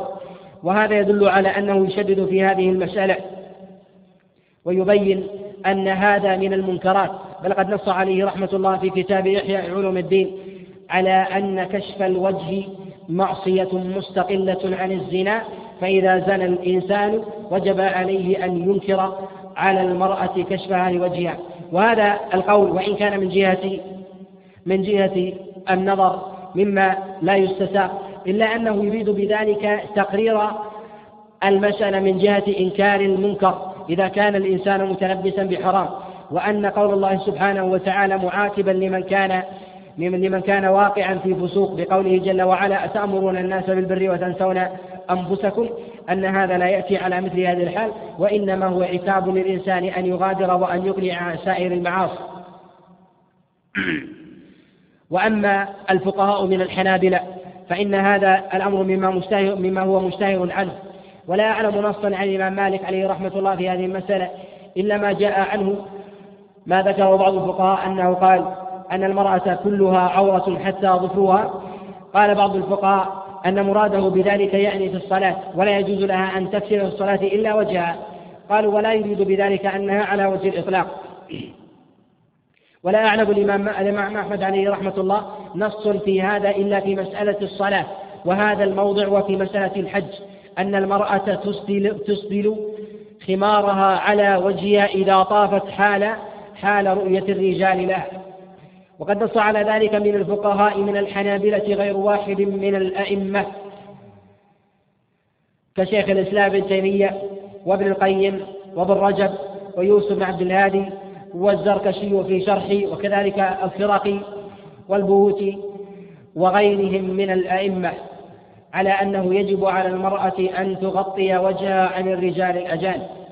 وتقدم الإشارة إلى أن العلماء قد أجمعوا على أن المرأة إذا إذا كانت تعلم أنه يفتتن بها وجب عليها عند سائر المذاهب بل قد نص غير واحد من العلماء أنه يجب على المرأة أن تغطي وجهها في هذه الأزمنة يعني في أزمنتهم لغلبة الفساد. فكيف لو رأوا ذلك في أزماننا؟ بل قد نص غير واحد من الفقهاء من الحنفية على أن من أسباب من أسباب جواز ضرب الرجل لامرأته في قوله سبحانه وتعالى واضربوهن إذا كشفت المرأة وجهها لغير محرم لها. نص على ذلك ابن نجيم في كتابه البحر الرائق. وكذلك نص على ذلك صاحب كتاب رمز البصائر في شرح الأشباه والنظائر أنه من أسباب ومما يجوز للرجل أن يضرب زوجته عليه. إذا كشفت وجهها لرجل لا يحل لها. وأما ما يرد عند كثير من الفقهاء سواء من المعاصرين أو من فقهاء من فقهاء الأئمة من أتباع المذاهب الفقهية الأربع الذين يستدلون ببعض النصوص الواردة في كلام الله عز وجل أو في كلام رسول الله صلى الله عليه وسلم. أو ما جاء عن أحد من أصحاب رسول الله صلى الله عليه وسلم أو عن أحد من أئمة التابعين يستدلون به على خلاف ما تقدم تقريره من أنه لا حرج أن تكشف المرأة وجهها واستدلوا ببعض النصوص الواردة عن رسول الله صلى الله عليه وسلم. من هذه النصوص ما جاء في الصحيح من حديث سليمان بن يسار ويرويه عنه ابن شهاب.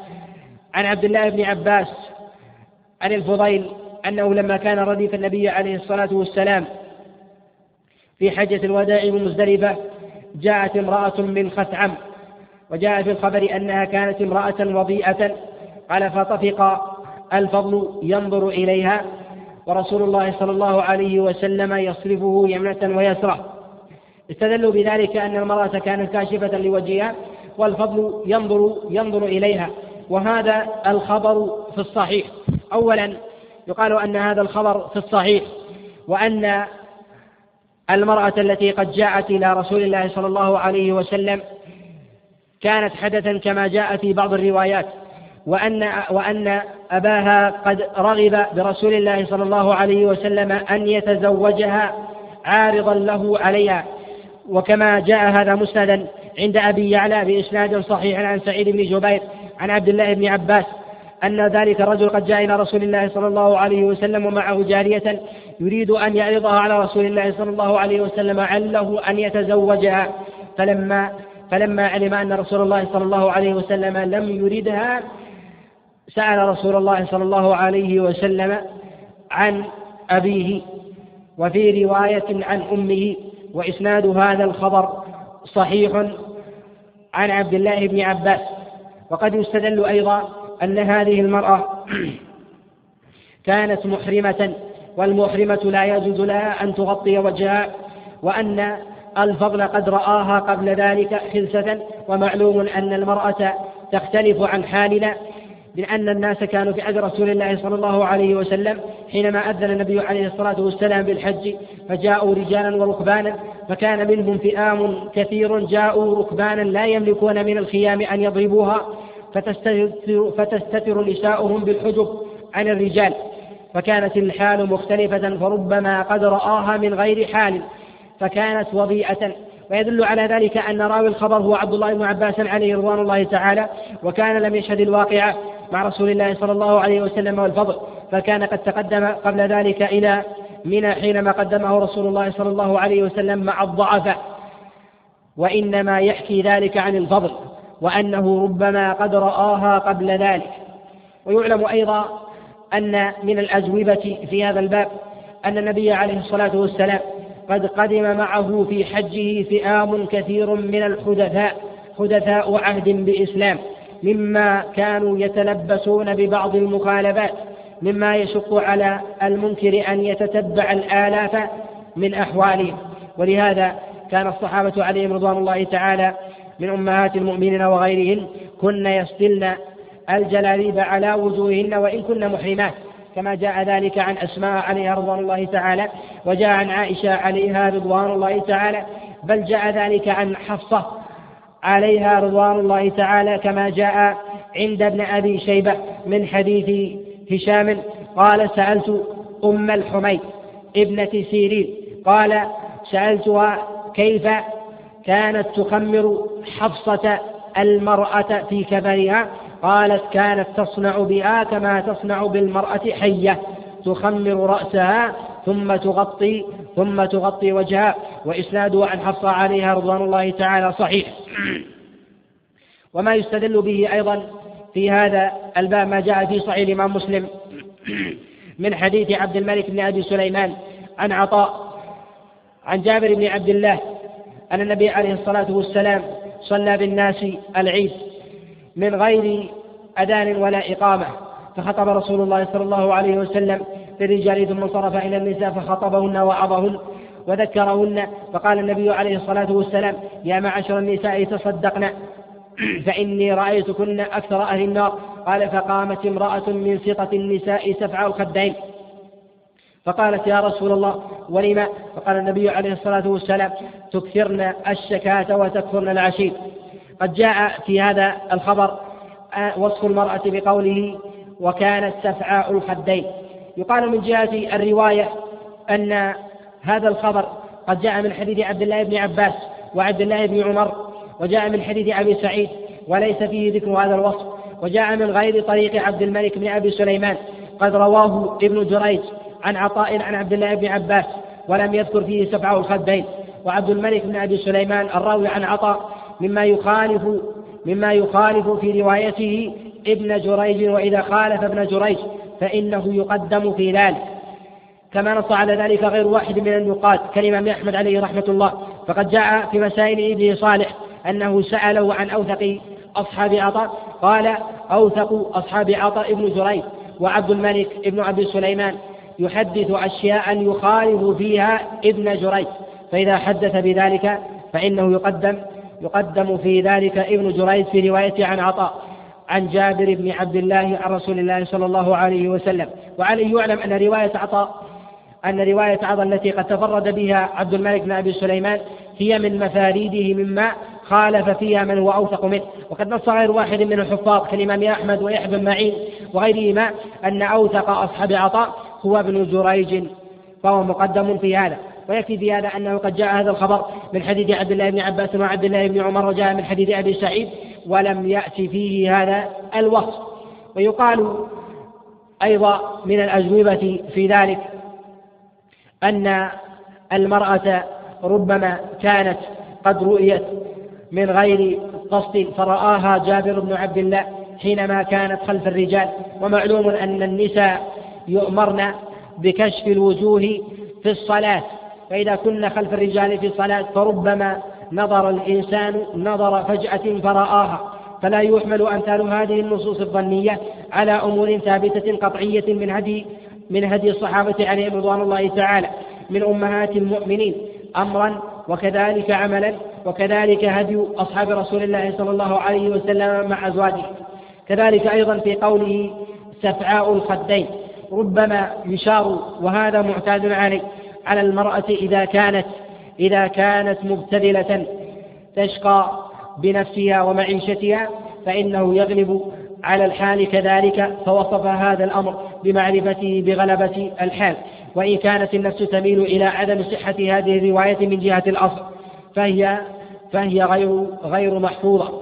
وما جاء مما يستدل به في هذا الباب حديث أسماء. وقد جاء في المسند والسنن من حديث الوليد عن سعيد بن بشير عن قتادة عن خالد بن دريك عن عائشة عليها رضوان الله تعالى أن رسول الله صلى الله عليه وسلم لما دخلت عليه أسماء وعليها ثياب الرقاق قال رسول الله صلى الله عليه وسلم إن المرأة إذا بلغت المحيض لا لا يظهر منها إلا هذا وهذا وأشار إلى وجهها وكفيها وهذا الخبر منكر لا يصح من جهة الإسناد لأنه قد جاء من حديث عائشة من حديث عائشة عليه رضوان الله تعالى ويرويه عنها خالد وعنه قتادة وخالد لم يسمع من عائشة عليها رضوان الله تعالى كما نص على ذلك أبو داود في كتابه السنن وكذلك أبو حاتم كذلك أيضا قد تفرد بهذا الخبر.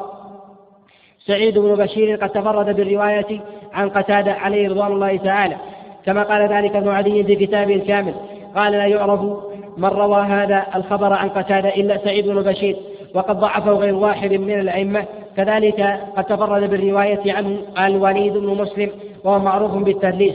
ولم يصرح بالرواية في هذا في هذا الخبر فدل على ضعف هذا الخبر. ثم أن سعيد بن بشير ما يدل على وهم في هذا أنه قد خولف في روايته هذه. فروى هذا الخبر هشام الدستوائي ومعمر بن راشد الأزدي عن قتادة مرسلا عن رسول الله صلى الله عليه وسلم وهو الصواب. إذا فلا يصح هذا الخبر من جهة من جهة الإسناد.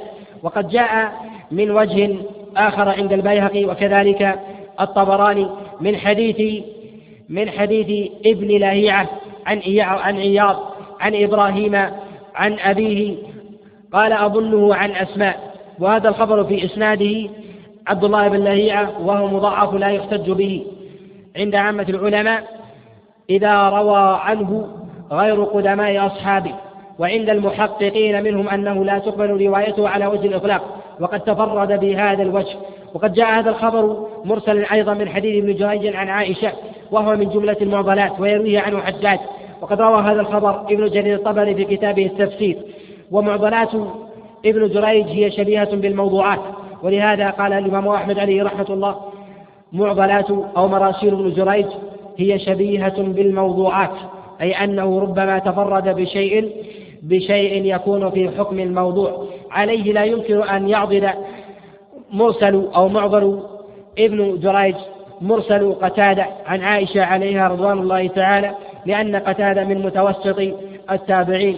ويقرب بالرواية أنه بينه وبين عائشة أكثر من اثنين. فإنه قد يروي هذا الخبر عن خالد عن خالد عن عائشة وخالد لم يسمع من عائشة. حينئذ فيكون سماعه سماعه منها بعيد جدا. فضلا عن رواية ابن جريج وهو متأخر عن ذلك وهو من أتباع من أتباع التابعين. ومن الأدلة التي يستدل بها يستدل بها من قال بخلاف ما تقدم تقريره ما رواه ابن جرير الطبري في كتابه التفسير من حديث عمرو بن مالك. عن عن الجوزاء عن عبد الله بن عباس أن أصحاب رسول الله صلى الله عليه وسلم كان منهم من يتقدم في الصفوف ومنهم من يتأخر لأن في النساء امرأة حسناء. فيتأخر بعض أصحاب رسول الله صلى الله عليه وسلم فينظرون إليها من من آباطهم. يقول عبد الله بن عباس عليه رضوان الله تعالى وكانت من النساء من أحاسن النساء بل لم أرى مثلها حسنا. وهذا الخبر قد تفرد به عمر بن مالك عن أبي الجوزاء عن عبد الله ابن عباس عليه رضوان الله تعالى. وهذا الخبر يرويه عن عمر نوح بن قيس وقد خولف فيه رواه جعفر بن سليمان عن عمرو عن أبي الجوزاء مرسلا ولم يروه مسندا وهذا هو الصواب. صواب ذلك الإمام الترمذي عليه رحمة الله تعالى في كتابه السنن. وقد روى هذا الخبر من هذا الوجه الإمام عبد الرزاق في كتابه في كتابه المصنف فدل على أن هذا الخبر منكر من جهة الإسناد.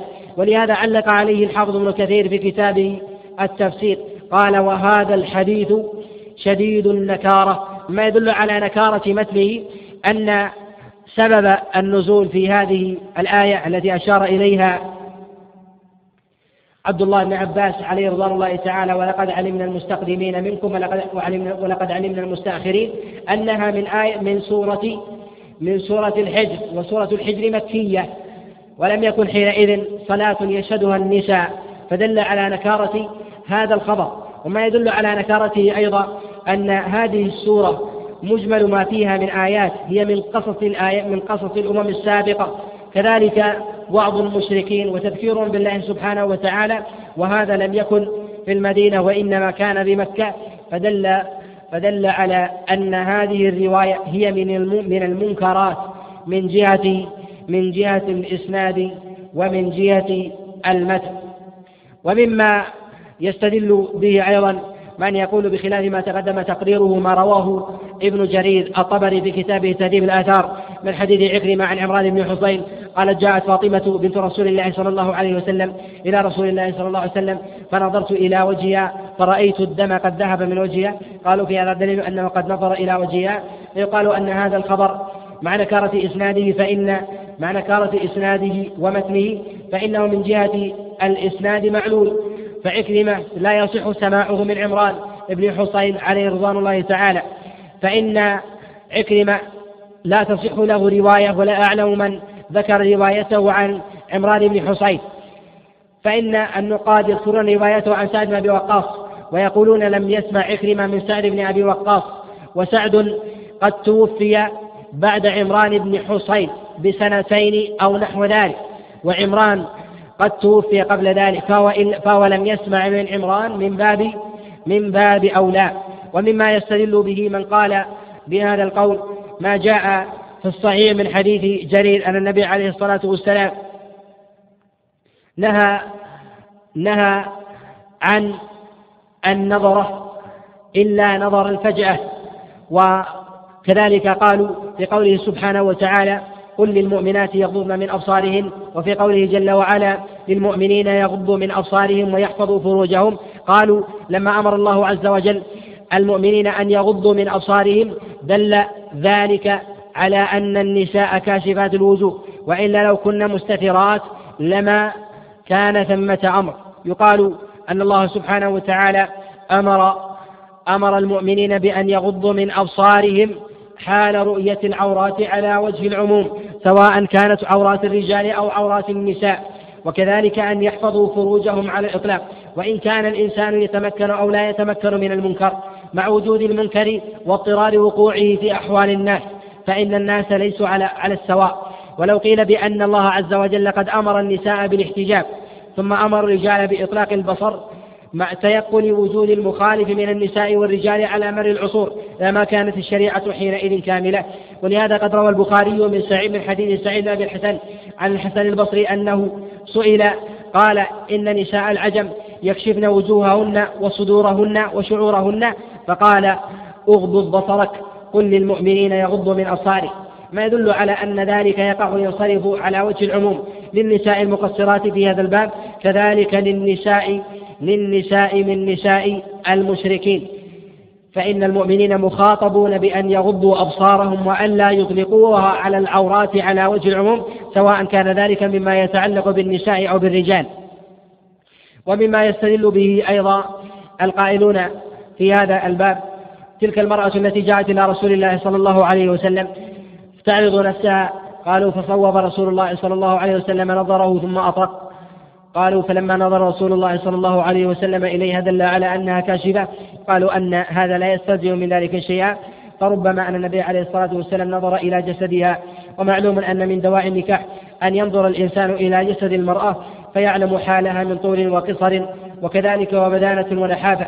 فإن هذا من دواعي النكاح بل أنه مما يدل على باطن المرأة. وربما قد نظر رسول الله صلى الله عليه وسلم إلى ما يبدو منها عادة. من كفيها حتى يعلم باطنها فإن هذا مما ينظر إليه الإنسان عادة فيعلم فيعلم حال ما خفي من المرأة. والاستدلال بأمثال هذه الأمور الظنية لا يقاوم الأدلة الصريحة الواردة الواردة في ذلك.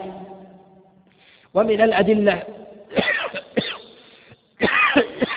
التي يستدلون بها ما جاء عن المفسرين في تأويل قول الله عز وجل ولا يبدين زينتهن إلا ما ظهر منها. ما جاء عن عبد الله بن عباس عليه, عليه رضوان الله تعالى أنه قال الوجه والكفين. قد جاء هذا عن عبد الله بن عباس من عدة طرق منها ما رواه البيهقي في كتابه السنن من حديث أحمد بن عبد الجبار عن حفص بن قياس عن عبد الله بن مسلم عن سعيد بن جبير عن عبد الله بن عباس.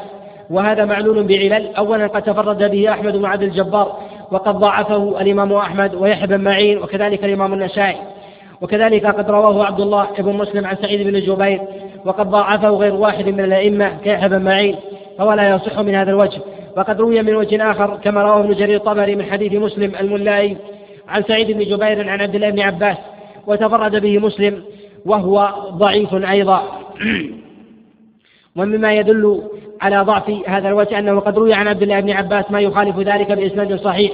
ما رواه ابن جرير الطبري وابن أبي حاتم وكذلك ابن منذر وغيرهم من حديث معاوية بن صالح عن علي بن أبي طلحة عن عبد الله بن عباس أنه قال في قول الله سبحانه وتعالى وليضربن بخمرهن على جيوبهن قال أمر الله عز وجل نساء المؤمنين أن لا يخرجن إلا لحاجة فإن خرجن أن يغطين وجوههن وأن لا يبدين إلا عينا إلا عينا واحدة. وجاء ذلك عند الإمام الشافعي عليه رحمة الله من وجه آخر من حديث سعيد بن مسلم عن ابن جريج عن عطاء عن عبد الله بن عباس أنه سئل عن المرأة تغطي وجهها حال إحرامها وكيف تغطي ذلك.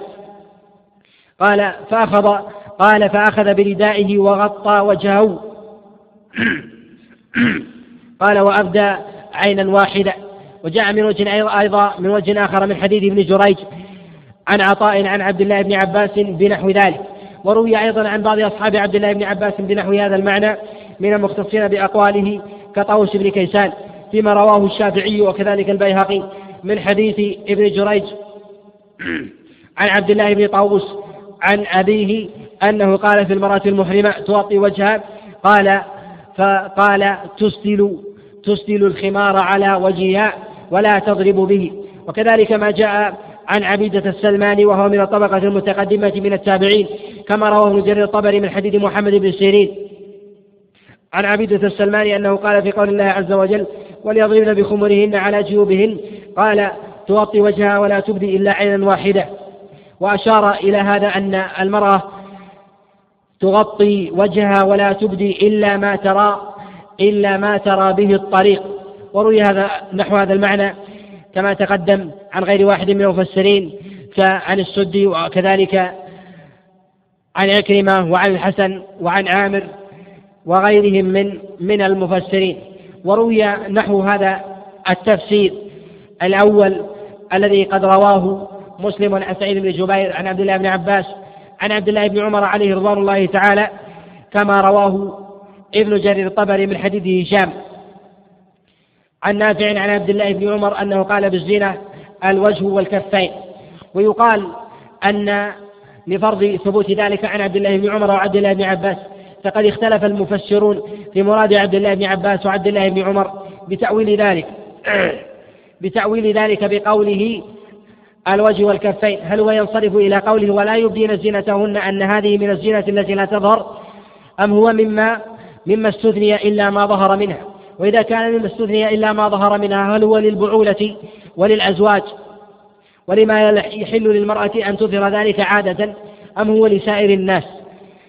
قد جاءت الرواية عن عبد الله بن عباس عليه رضوان الله تعالى أنه خاص بأهلها مما يدخل عليها كما رواه ابن جرير الطبري من حديث عبد الله بن صالح من حديث عبد الله بن صالح عن معاوية بن صالح عن علي بن أبي طلحة عن عبد الله بن عباس قال وما عدا ذلك يعني الكحل والخضاب والخاتم. قال لا تبديه إلا لمن دخل عليها من ناسها يعني من أهلها وأنها تحتجب فيما عدا ذلك ويدل عليها رواية صريحة ما تقدم الإشارة إليه. وثبت هذا المعنى عن عبد الله ابن مسعود عليه رضوان الله تعالى ما تقدم الإشارة إليه بإسناد صحيح عند ابن جرير الطبري وكذلك ابن أبي حاتم عن عبد الله بن عباس عليه رضوان عن عبد الله بن مسعود عليه رضوان الله تعالى أنه قال في الزينة أن الثياب والزينة الواردة في هذه الآية قال العلماء في هذا عدة معاني وخلاصة ذلك أنها لا تخلو من معنيين من ظاهر لا يتصل ببدن المرأة ولا يلزم منه رؤية شيء من بدنها وإما باطل فيكون هذا الباطل يلزم منه رؤية شيء من بدنها أو ما يكون هو مما يماس البدن. وأما الظاهر فهو الثياب وما يظهر عادة من المرأة فيجوز للمرأة أن تظهر ذلك من ثيابها. فلا حرج على المرأة أن تظهر الثياب. وأن تبرز فيها. وإن كانت من جهة الثياب هذه حسنة إذا كانت لا تشف ولا تصف الجسد فإنه لا حرج عليها من إبدائها لأنها مما استثني كما جاء النص عليه عن غير واحد من المفسرين. وأما المعنى الآخر فهو إما ما يكون من جسد المرأة وهو الوجه والكفين وتقدم الكلام عليه وأما أن يكون ما يلزم منه رؤية شيء من بدن المرأة وهو ما نص عليه غير واحد من المفسرين كرؤية الخاتم والخلخال والقلادة وكذلك الكحل والخضاب قالوا ويلزم من رؤية الخضاب رؤية الكف ويلزم من رؤية الكحل رؤية رؤية العينين ويلزم من رؤية الخلخال رؤية الرجل. وهذا من جهة الأصل ليس بلازم على الإطلاق. فإن الرجل قد يرى كحل المرأة المتنقبة ويميزها عن غيرها أنها كانت مكتحلة كما جاء في حديث سبيعة الأسلمية عليها رضوان الله تعالى كما جاء في الصحيح. حينما رآها أبو السنابل وقد تكحلت واختضبت. وقد احتج بهذا الخبر من قال بأنها كاشفة لوجهها. وفي هذا نظر فإن الخضاب يكون باليد. وقد ترى المرأة بخضابها. وقد ترى مكتحلة بنقابها. ولا يرى وجهها. والاستدلال بأمثال هذه الأدلة الظنية التي لا تستلزم استلزاما لا ينفك من كشف المرأة لوجهها مع ظهور الأدلة وتفسير السلف من الصحابة وغيرهم على ما تقدم الإشارة إليه. مما هو أظهر وأشهر عن أصحاب رسول الله صلى الله عليه وسلم واعتقد به الأدلة. فهو أولى فهو أولى بأن يصار بأن يصار إليه. وأما ما ينبغي في مقام هذه المسألة في من جهة النظر والنقد حال تأمل الإنسان في أدلة المخالفين. ينبغي أن يعلم أن أمثال هذه المسائل قد دخل فيها العلماء وطلاب العلم وأنصاف المتعلمين وكثير من الفسقة والشهوانيين.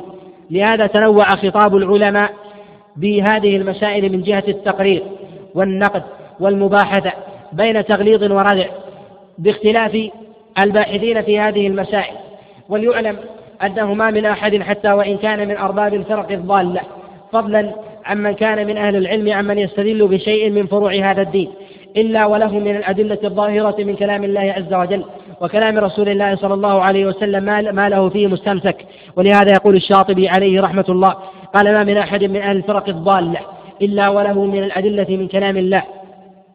بل أنه حتى من الفساق يستدلون بكلام الله عز وجل وكلام رسول الله صلى الله عليه وسلم لأدل لآرائهم من الأدلة الظاهرة تسويغا لأقوالهم. وهذا إذا علم يعلم أنه ينبغي حال تقرير هذه المسائل أن يكون الإنسان عالما بأدلة المخالفين كذلك عالما للراجح والمرجوح وعالما لوجه الرجحان عند القول بالراجح وكذلك وجه عدم رجاحة القول المرجوح ونقده والتماس العذر للمخالفين بأدب عند النقاش. ومعرفة حال المخالف في هذه المسألة. وليعلم أن هذه المسألة قد خاض فيها كثير من أرباب الهوى خاصة في أزماننا. واحتجوا بحجج واهية وتمسكوا بأدلة متنوعة باجتزاء كلام الأئمة في عورة المرأة في الصلاة أو في الإحرام ونحو ذلك أو التمسك بأدلة ورواية تاريخية ونحو هذا.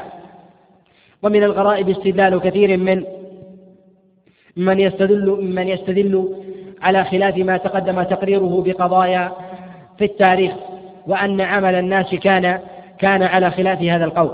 أولا ليعلم أن عمل الناس لا يمكن أن يضبط بحال حتى يعرف أحوال القرون قرنا قرنا وأما إذا كان الإنسان يستدل بأحوال الناس المشاهدة فإن النبي عليه الصلاة والسلام قد أخبر أنه سيأتي في هذه الأمة كما جاء في صحيح الإمام مسلم من حديث سيدنا أبي صالح عن نبيه عن أبي هريرة نساء كاسيات عاريات مائلات مميلات رؤوسهن كأسلمة البخت. ولهذا قال النبي عليه الصلاة والسلام صنفان من أهل النار لم أرهما. وبين النبي عليه الصلاة والسلام أن هؤلاء لا يرون. وإذا كان النبي عليه الصلاة والسلام قد بين أن الناس في آخر الزمان يعبدون اللات والعزى كما جاء في الصحيح أن النبي عليه الصلاة والسلام قال لا تقوم الساعة حتى تعبد اللات والعزى. فإذا عبدت اللات والعزى وهي متعلقة بالتوحيد مناقضة لأصل الإسلام فهل يستدل الإنسان بشيء من من وقائع العصر؟ لا شك أن مثل هذا يفتقر إلى يفتقر إلى دراية بمعرفة مراتب مراتب القرون وأحوالهم قرنا قرنا. ولهذا قد أخبر النبي عليه الصلاة والسلام أنه ربما يأتي بعصر من العصور لا يعلم من دين الإسلام شيئا كما روى الإمام ابن ماجه في كتابه السنن من حديث ربعي عن حذيفة عليه رضوان الله تعالى. قال قال رسول الله صلى الله عليه وسلم يدرس الإسلام كما يدرس وشي الثوب حتى لا يدرى ما صلاة ولا صيام ولا نسك ولا صدقة. إلا شيخ كبير وعجوز. يقولون أدركنا آباءنا يقولون لا إله إلا الله. قال ربعي وما تنجيهم وما تنفعهم لا إله إلا الله. قال تنجيهم من النار لا أبالك إذا علم أن المنكر قد يشيع في الناس وأن أركان الإسلام قد قد تخفى على أناس في هذه الأرض في جيل من الأجيال كما أخبر النبي عليه الصلاة والسلام. فهل يحتج بقول بقول وفعل أناس في مجتمع وبيئة من الناس لا شك أن هذا لا يحتج به. ثم أنه ليعلم أن القرون الماضية التي سبقت قرون الاستعمار وغزوات الغرب على بلاد الإسلام كانوا على ستر وحياء تام كما نص على ذلك أهل المعرفة. فإن بلاد الأندلس كما حكى ذلك أبو حيان كانوا على ستر. قال وكان عادة أهل الأندلس أن النساء يغطين وجوههن ولا يبدين إلا عينا واحدة. كذلك ما ذكره ياقوت الحموي في بلاد في بلاد قابس. قال وكان عادة النساء أن تستر المرأة وجهها فلا تعرف في طريقها. كذلك النساء في بلاد مصر كما ذكر المقريزي المصري في كتابه اتعاض الخلفاء بأخبار الخلفاء. قال في عام 395 من من هجرة النبي عليه الصلاة والسلام أمر بمصر أن تضرب الأجراس وأن ينادى ألا تخرج المرأة كاشفة لوجهها وأن لا يدخل رجل حمام إلا بمئزر. كذلك أيضا في بلاد المغرب كما حكى ذلك أبو بكر ابن العربي كذلك القرطبي في كتابه التفسير حينما أشار إلى أن عادة النساء أنهن كن يغطين وجوههن بل أن هذا معروف عند سائر أهل الفطر السليمة حتى من أرباب الملل والديانات سواء في بلاد سواء في بلاد العجم التي لم يصل إليها الإسلام فإن السفور فيهم ما كان إلا إلا بعد ذلك سواء كان في بلاد الهند أو السن أو المغرب الأقصى فإن كثيرا من نسائهم كانوا كانوا على حجاب وستر تام. ويكفي أن نساء المسلمين في أقصى ما وصل إليه ما وصلت إليه بلاد المسلمين. في بلاد الأندلس كن على حجاب وتغطية للوجوه حتى بعد ورود المستعمرين إليهم بعشرات السنين. حتى أكرههم المستعمر على ذلك. وينبغي أن يعلم أن أحوال كثير من بلاد المسلمين في الشام وفي مصر وفي العراق وفي المغرب وفي البلاد التي قد طمس فيها الإسلام كالأندلس أنها قد تغيرت عن حالها بفعل المستعمر وأهل الأهواء وأن أحوال تلك البلاد كانت تنقص شيئا فشيئا سواء بعمل بعمل المستعمرين أو بعمل الدعاة الذين دعوا إلى باطل ممن تأثروا بدعوات المستعمرين ونحن في زماننا هذا نشهد شيئا من ذلك من الدعوات الظاهرة إلى كشف العورات والتقليل من شأنها. حتى اعتاد كثير من الناس رؤية النساء سافرات ظاهرات شعورهن وهذا لا شك أنه عين المنكر الذي قد أجمع العلماء عليه. وليعلم أن أكثر من يرد هذه المسائل في وسائل الإعلام خاصة هو من هو ممن لا يقيم للمجمع عليه حرمة. فيناقشون في الفروع من تغطية المرأة لكفيها ووجهها وهم لا يرون بإظهار بقية الأجساد شيئا. وهم حال نقاشهم لأمثال هذه المسائل ينبغي أن ينظر إلى حالهم. فإن كانوا من أرباب من أرباب الإنصاف والعلم. فيعاملوا فيعاملون بنقاش وأدب خلاف. وإن كانوا من أهل الأهواء. وهذا الغالب للطارقين لأمثال هذه المسائل. خاصة في أزماننا ينظر إلى المسائل الأخرى. إذا كانوا ممن يقيمون للإجماع وزنا كانوا من أهل الإنصاف. وإذا كانوا ممن لا يقيمون للخلاف والإجماع وزنا كانوا من أهل الأهواء. ولهذا كان كثير منهم يدعو إلى أمثال هذه المسائل وأن أمثال هذه المسائل من المسائل الخلافية ويقرر ويريد الأدلة وهو لا يرى بل لا يغار على أحد من أهله إذا كشفت شعره إذا كشفت شعرها أو أبدت شيئا من محاسنها بل ربما يسعى إلى ذلك ويدعو إليه. لهذا ينبغي ألا يخدع كثير من أهل الإنصاف والعلم. بالنظر إلى هذه المسألة باعتبار أن قال بها بعض العلماء فيريدون أمثال هذه الأقوال في مواضع هي أبعد ما تكون عن مسائل الخلاف.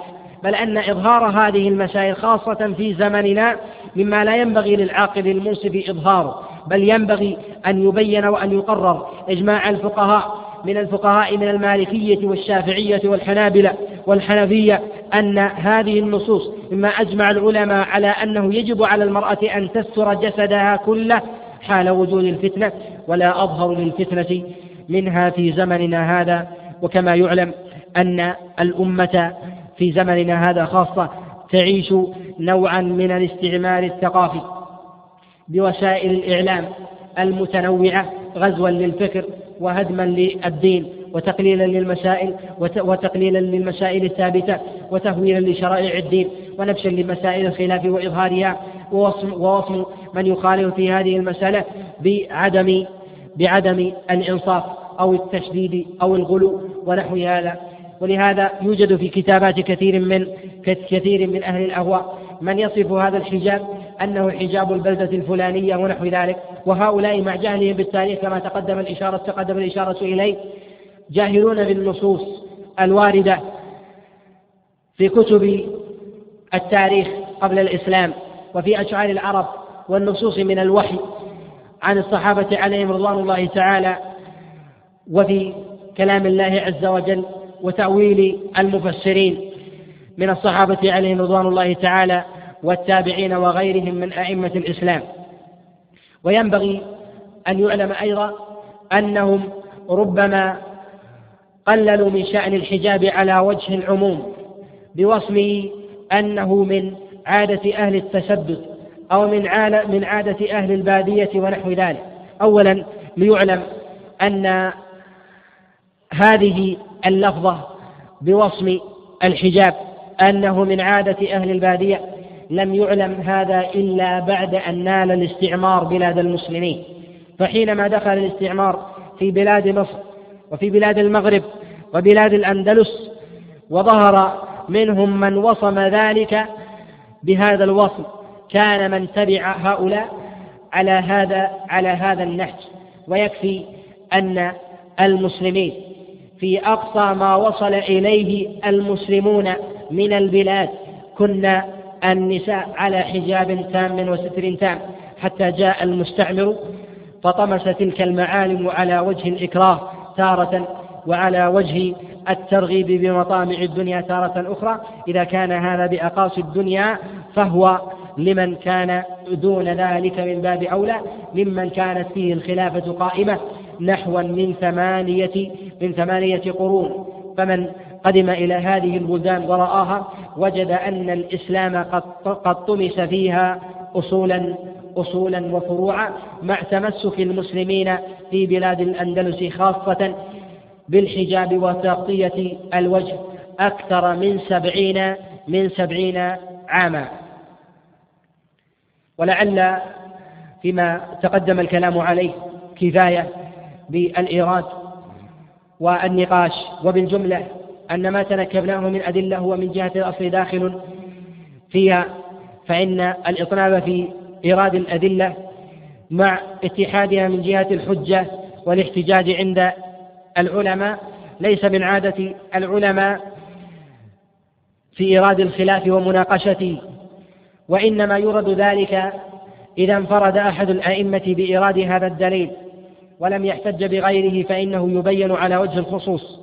وبالجملة فإن من استدل بالأدلة فإنه يشترك من جهة الاستدلال والاستنباط على ما تقدم الإشارة تقدمت الإشارة عليه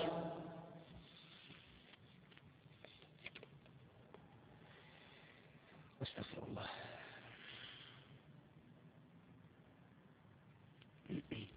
يقول نريد التعريف المصطلح بالاستعمار الثقافي وهل هو نفسه الغزو الفكري؟ وما الفرق بينهما؟ الغزو الفكري الغزوة والغزو يقال في حال وجود الصراع القائم. ولكن من نظر إلى لفظة استعمار هي مشتقة من العمارة وهذا لفظ استشراقي وهو أقرب إلى الهدم ولكن هو اصطلاح قد جرى فلا حرج من السير عليه لمعرفة المعنى. والاستعمار المراد بذلك إتيان الكفر إلى بلاد المسلمين وحكمهم فيها وإنما قيل بالاستعمار الثقافي انفراد أهل الضلال والزيغ بنشر الثقافة في كثير من بلدان من بلدان المسلمين.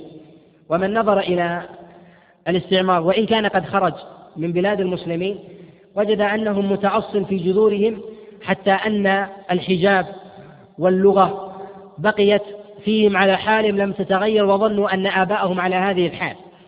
ولهذا كثير من بلدان المسلمين التي قد طالها الاستعمار سواء مصر وقد طال الاستعمار مرتين استعمار الفرنسيين ثم استعمار الإنجليز أو المغرب اللي طالها الاستعمار طالها استعمار آه، الفرنسي.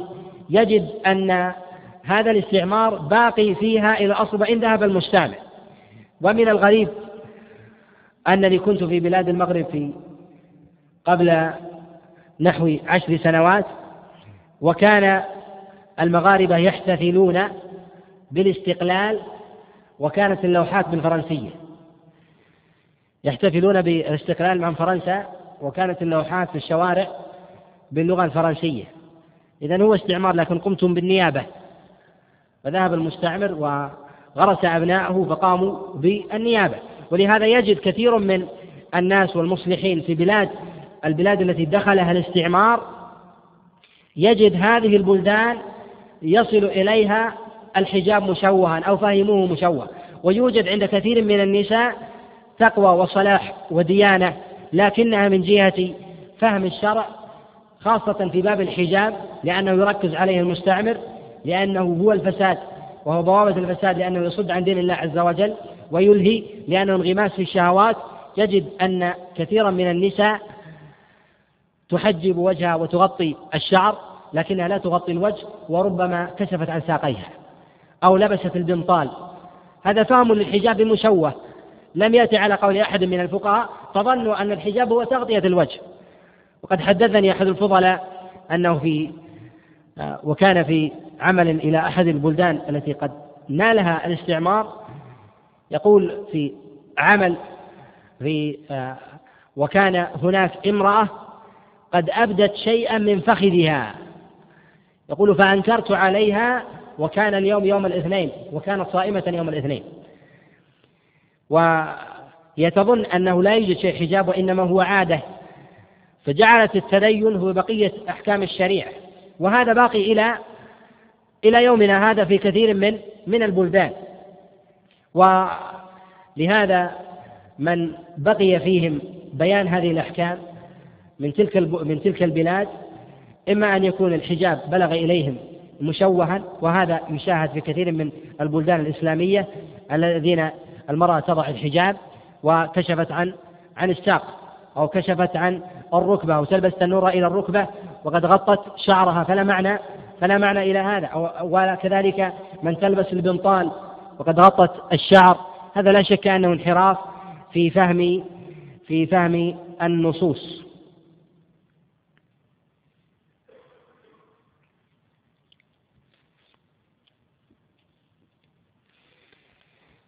يقول ما ما المرجح في نظر المرأة إلى الرجال؟ نظر المرأة إلى الرجال على قول جمهور العلماء أنه يجوز للمرأة أن تنظر إلى الرجل بلا شهوة، هذا قول الجمهور، وأن إذا كان لشهوة حرم بخلاف نظر الرجل إلى المرأة فإنه لا يجوز على قول جمهور جمهور العلماء بل عامتهم.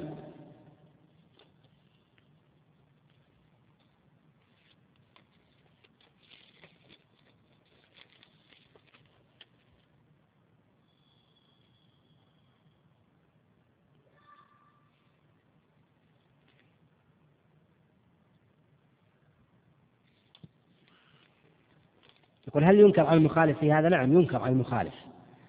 ينكر على المخالف في هذا كما أنكر السلف في ذلك كما تقدم عن عبيد بن عمير لو رأى امرأة فقال استتري وكان من كبار الفقهاء يقول مجاهد بن جبر وهو من أئمة الفقهاء قال نفتخر بفقيهنا وقاضينا فقيهنا عبد الله بن عباس وقاضينا عبيد بن عمير. وقد روى عنه كبار التابعين كمجاهد بن جبر وأبي حازم وعطا وغيرهم.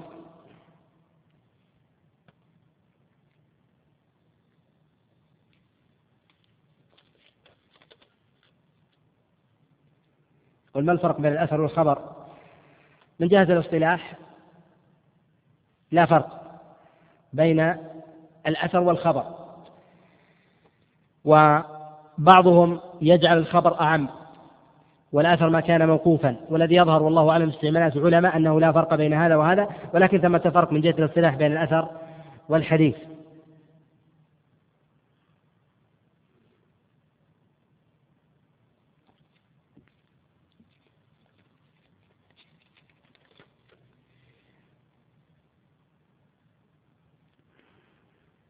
يقول امرأة تلبس الحجاب الشرعي ولكن من باب العادة وليس من باب العادة العبادة. لا تثاب على ذلك وتصون نفسها ويرتفع الإثم عنها.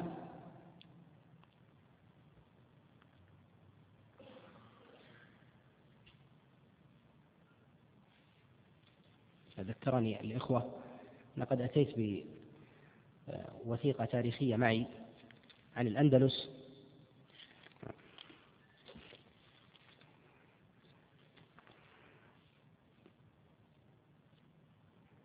هذه كتابة في في الأندلس بعد الاستعمار. هذه آه، النص الذي سأنقله هنا ومن كتاب المورسكيون الأندلسيون ولكاتبة من أسبانيا اسمها مرسيدس غارثيا أرينال وهو كتاب تاريخي مترجم. يحكي حال المسلمات بعد الاستعمار بسبعين سنة في الأندلس التي هي أسبانيا الآن. تقول في عام تقول الترجمة في عام 1567 يعني ميلادي. أذيعت في غرناطة سلسلة بنود وأوامر أهمها ما يلي حظر اللباس المورسكي. مورسكي هو المسلمين الذين دخلوا في المسيحية.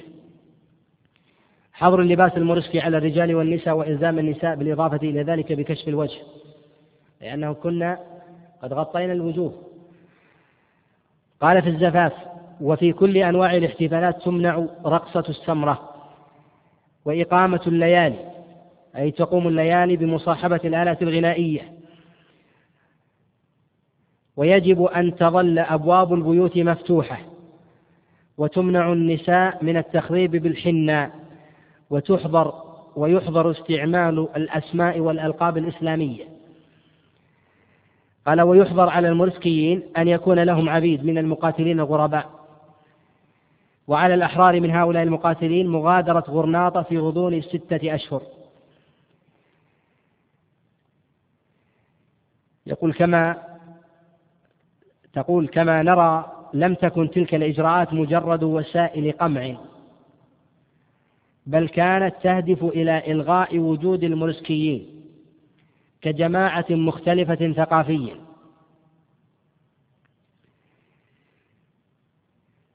وتقول وفي عام 1567 لم يكن هناك مجال للتأجيل أرسل أحد أعيان المرسكيين إلى محكمة غرناطة مذكرة ننقل نصها. والمذكرة مودعة في مكتبة مدريد الوطنية.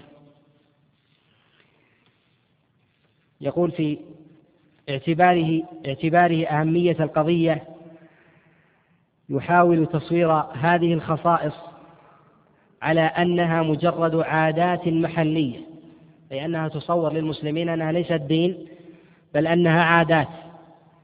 وأن يسعى إلى أن يقبل اللباس المورسكي كما يقبل الزي الخاص بقشتالة أو أراغون وأن تقبل اللغة العربية كما تقبل اللغة الغاليثية هذا الكلام يدل على أنهم حددوا ذلك حتى في اللغة هي الوحيدة التي قد استثنوا فيها. وهذا التاريخ الذي قد ذكر له 1567 هذا بعد سقوط الأندلس بسبعين سنة. يعني أن النساء بعد سقوط الأندلس بسبعين سنة بقي النساء على على الحجاب. يقول هنا وكشف النساء لوجوههن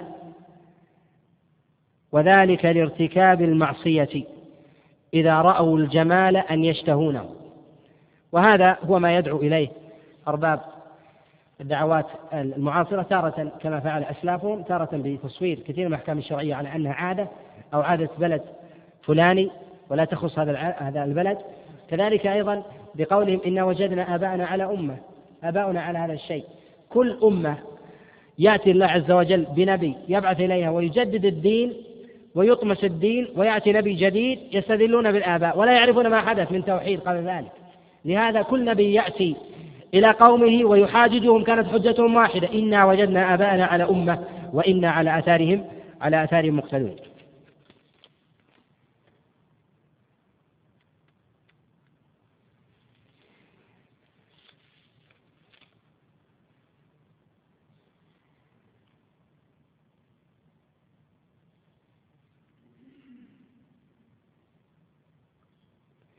يقول هل صحيح فتنة كشف الوجه لم تنتشر إلا في استعمار الفرنسي لمصر؟ نعم.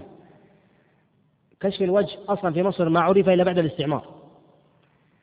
ولهذا يقول ابن حجر وهو مصري يقول عليه رحمة الله يقول ومن عادة النساء قديما وحديثا أن لا يخرجن سافرات الوجوه. وهذا مصري في القرن في القرن التاسع وأشار إلى هذا المعنى نحو غيره من من فقهاء الشافعية قبل ذلك. وهذا يدل على أن هذا مما جلبه الاستعمار.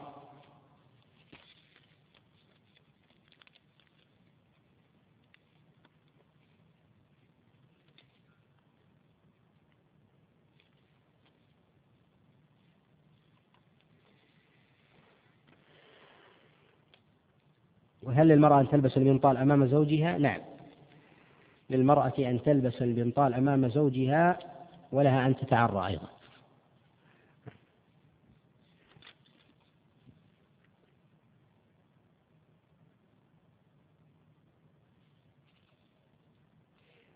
يقول ما حكم كشف المرأة لشارها أمام محارمها؟ لا حرج في ذلك. بعض المسائل المتداخلة خاصة مسألة النظر.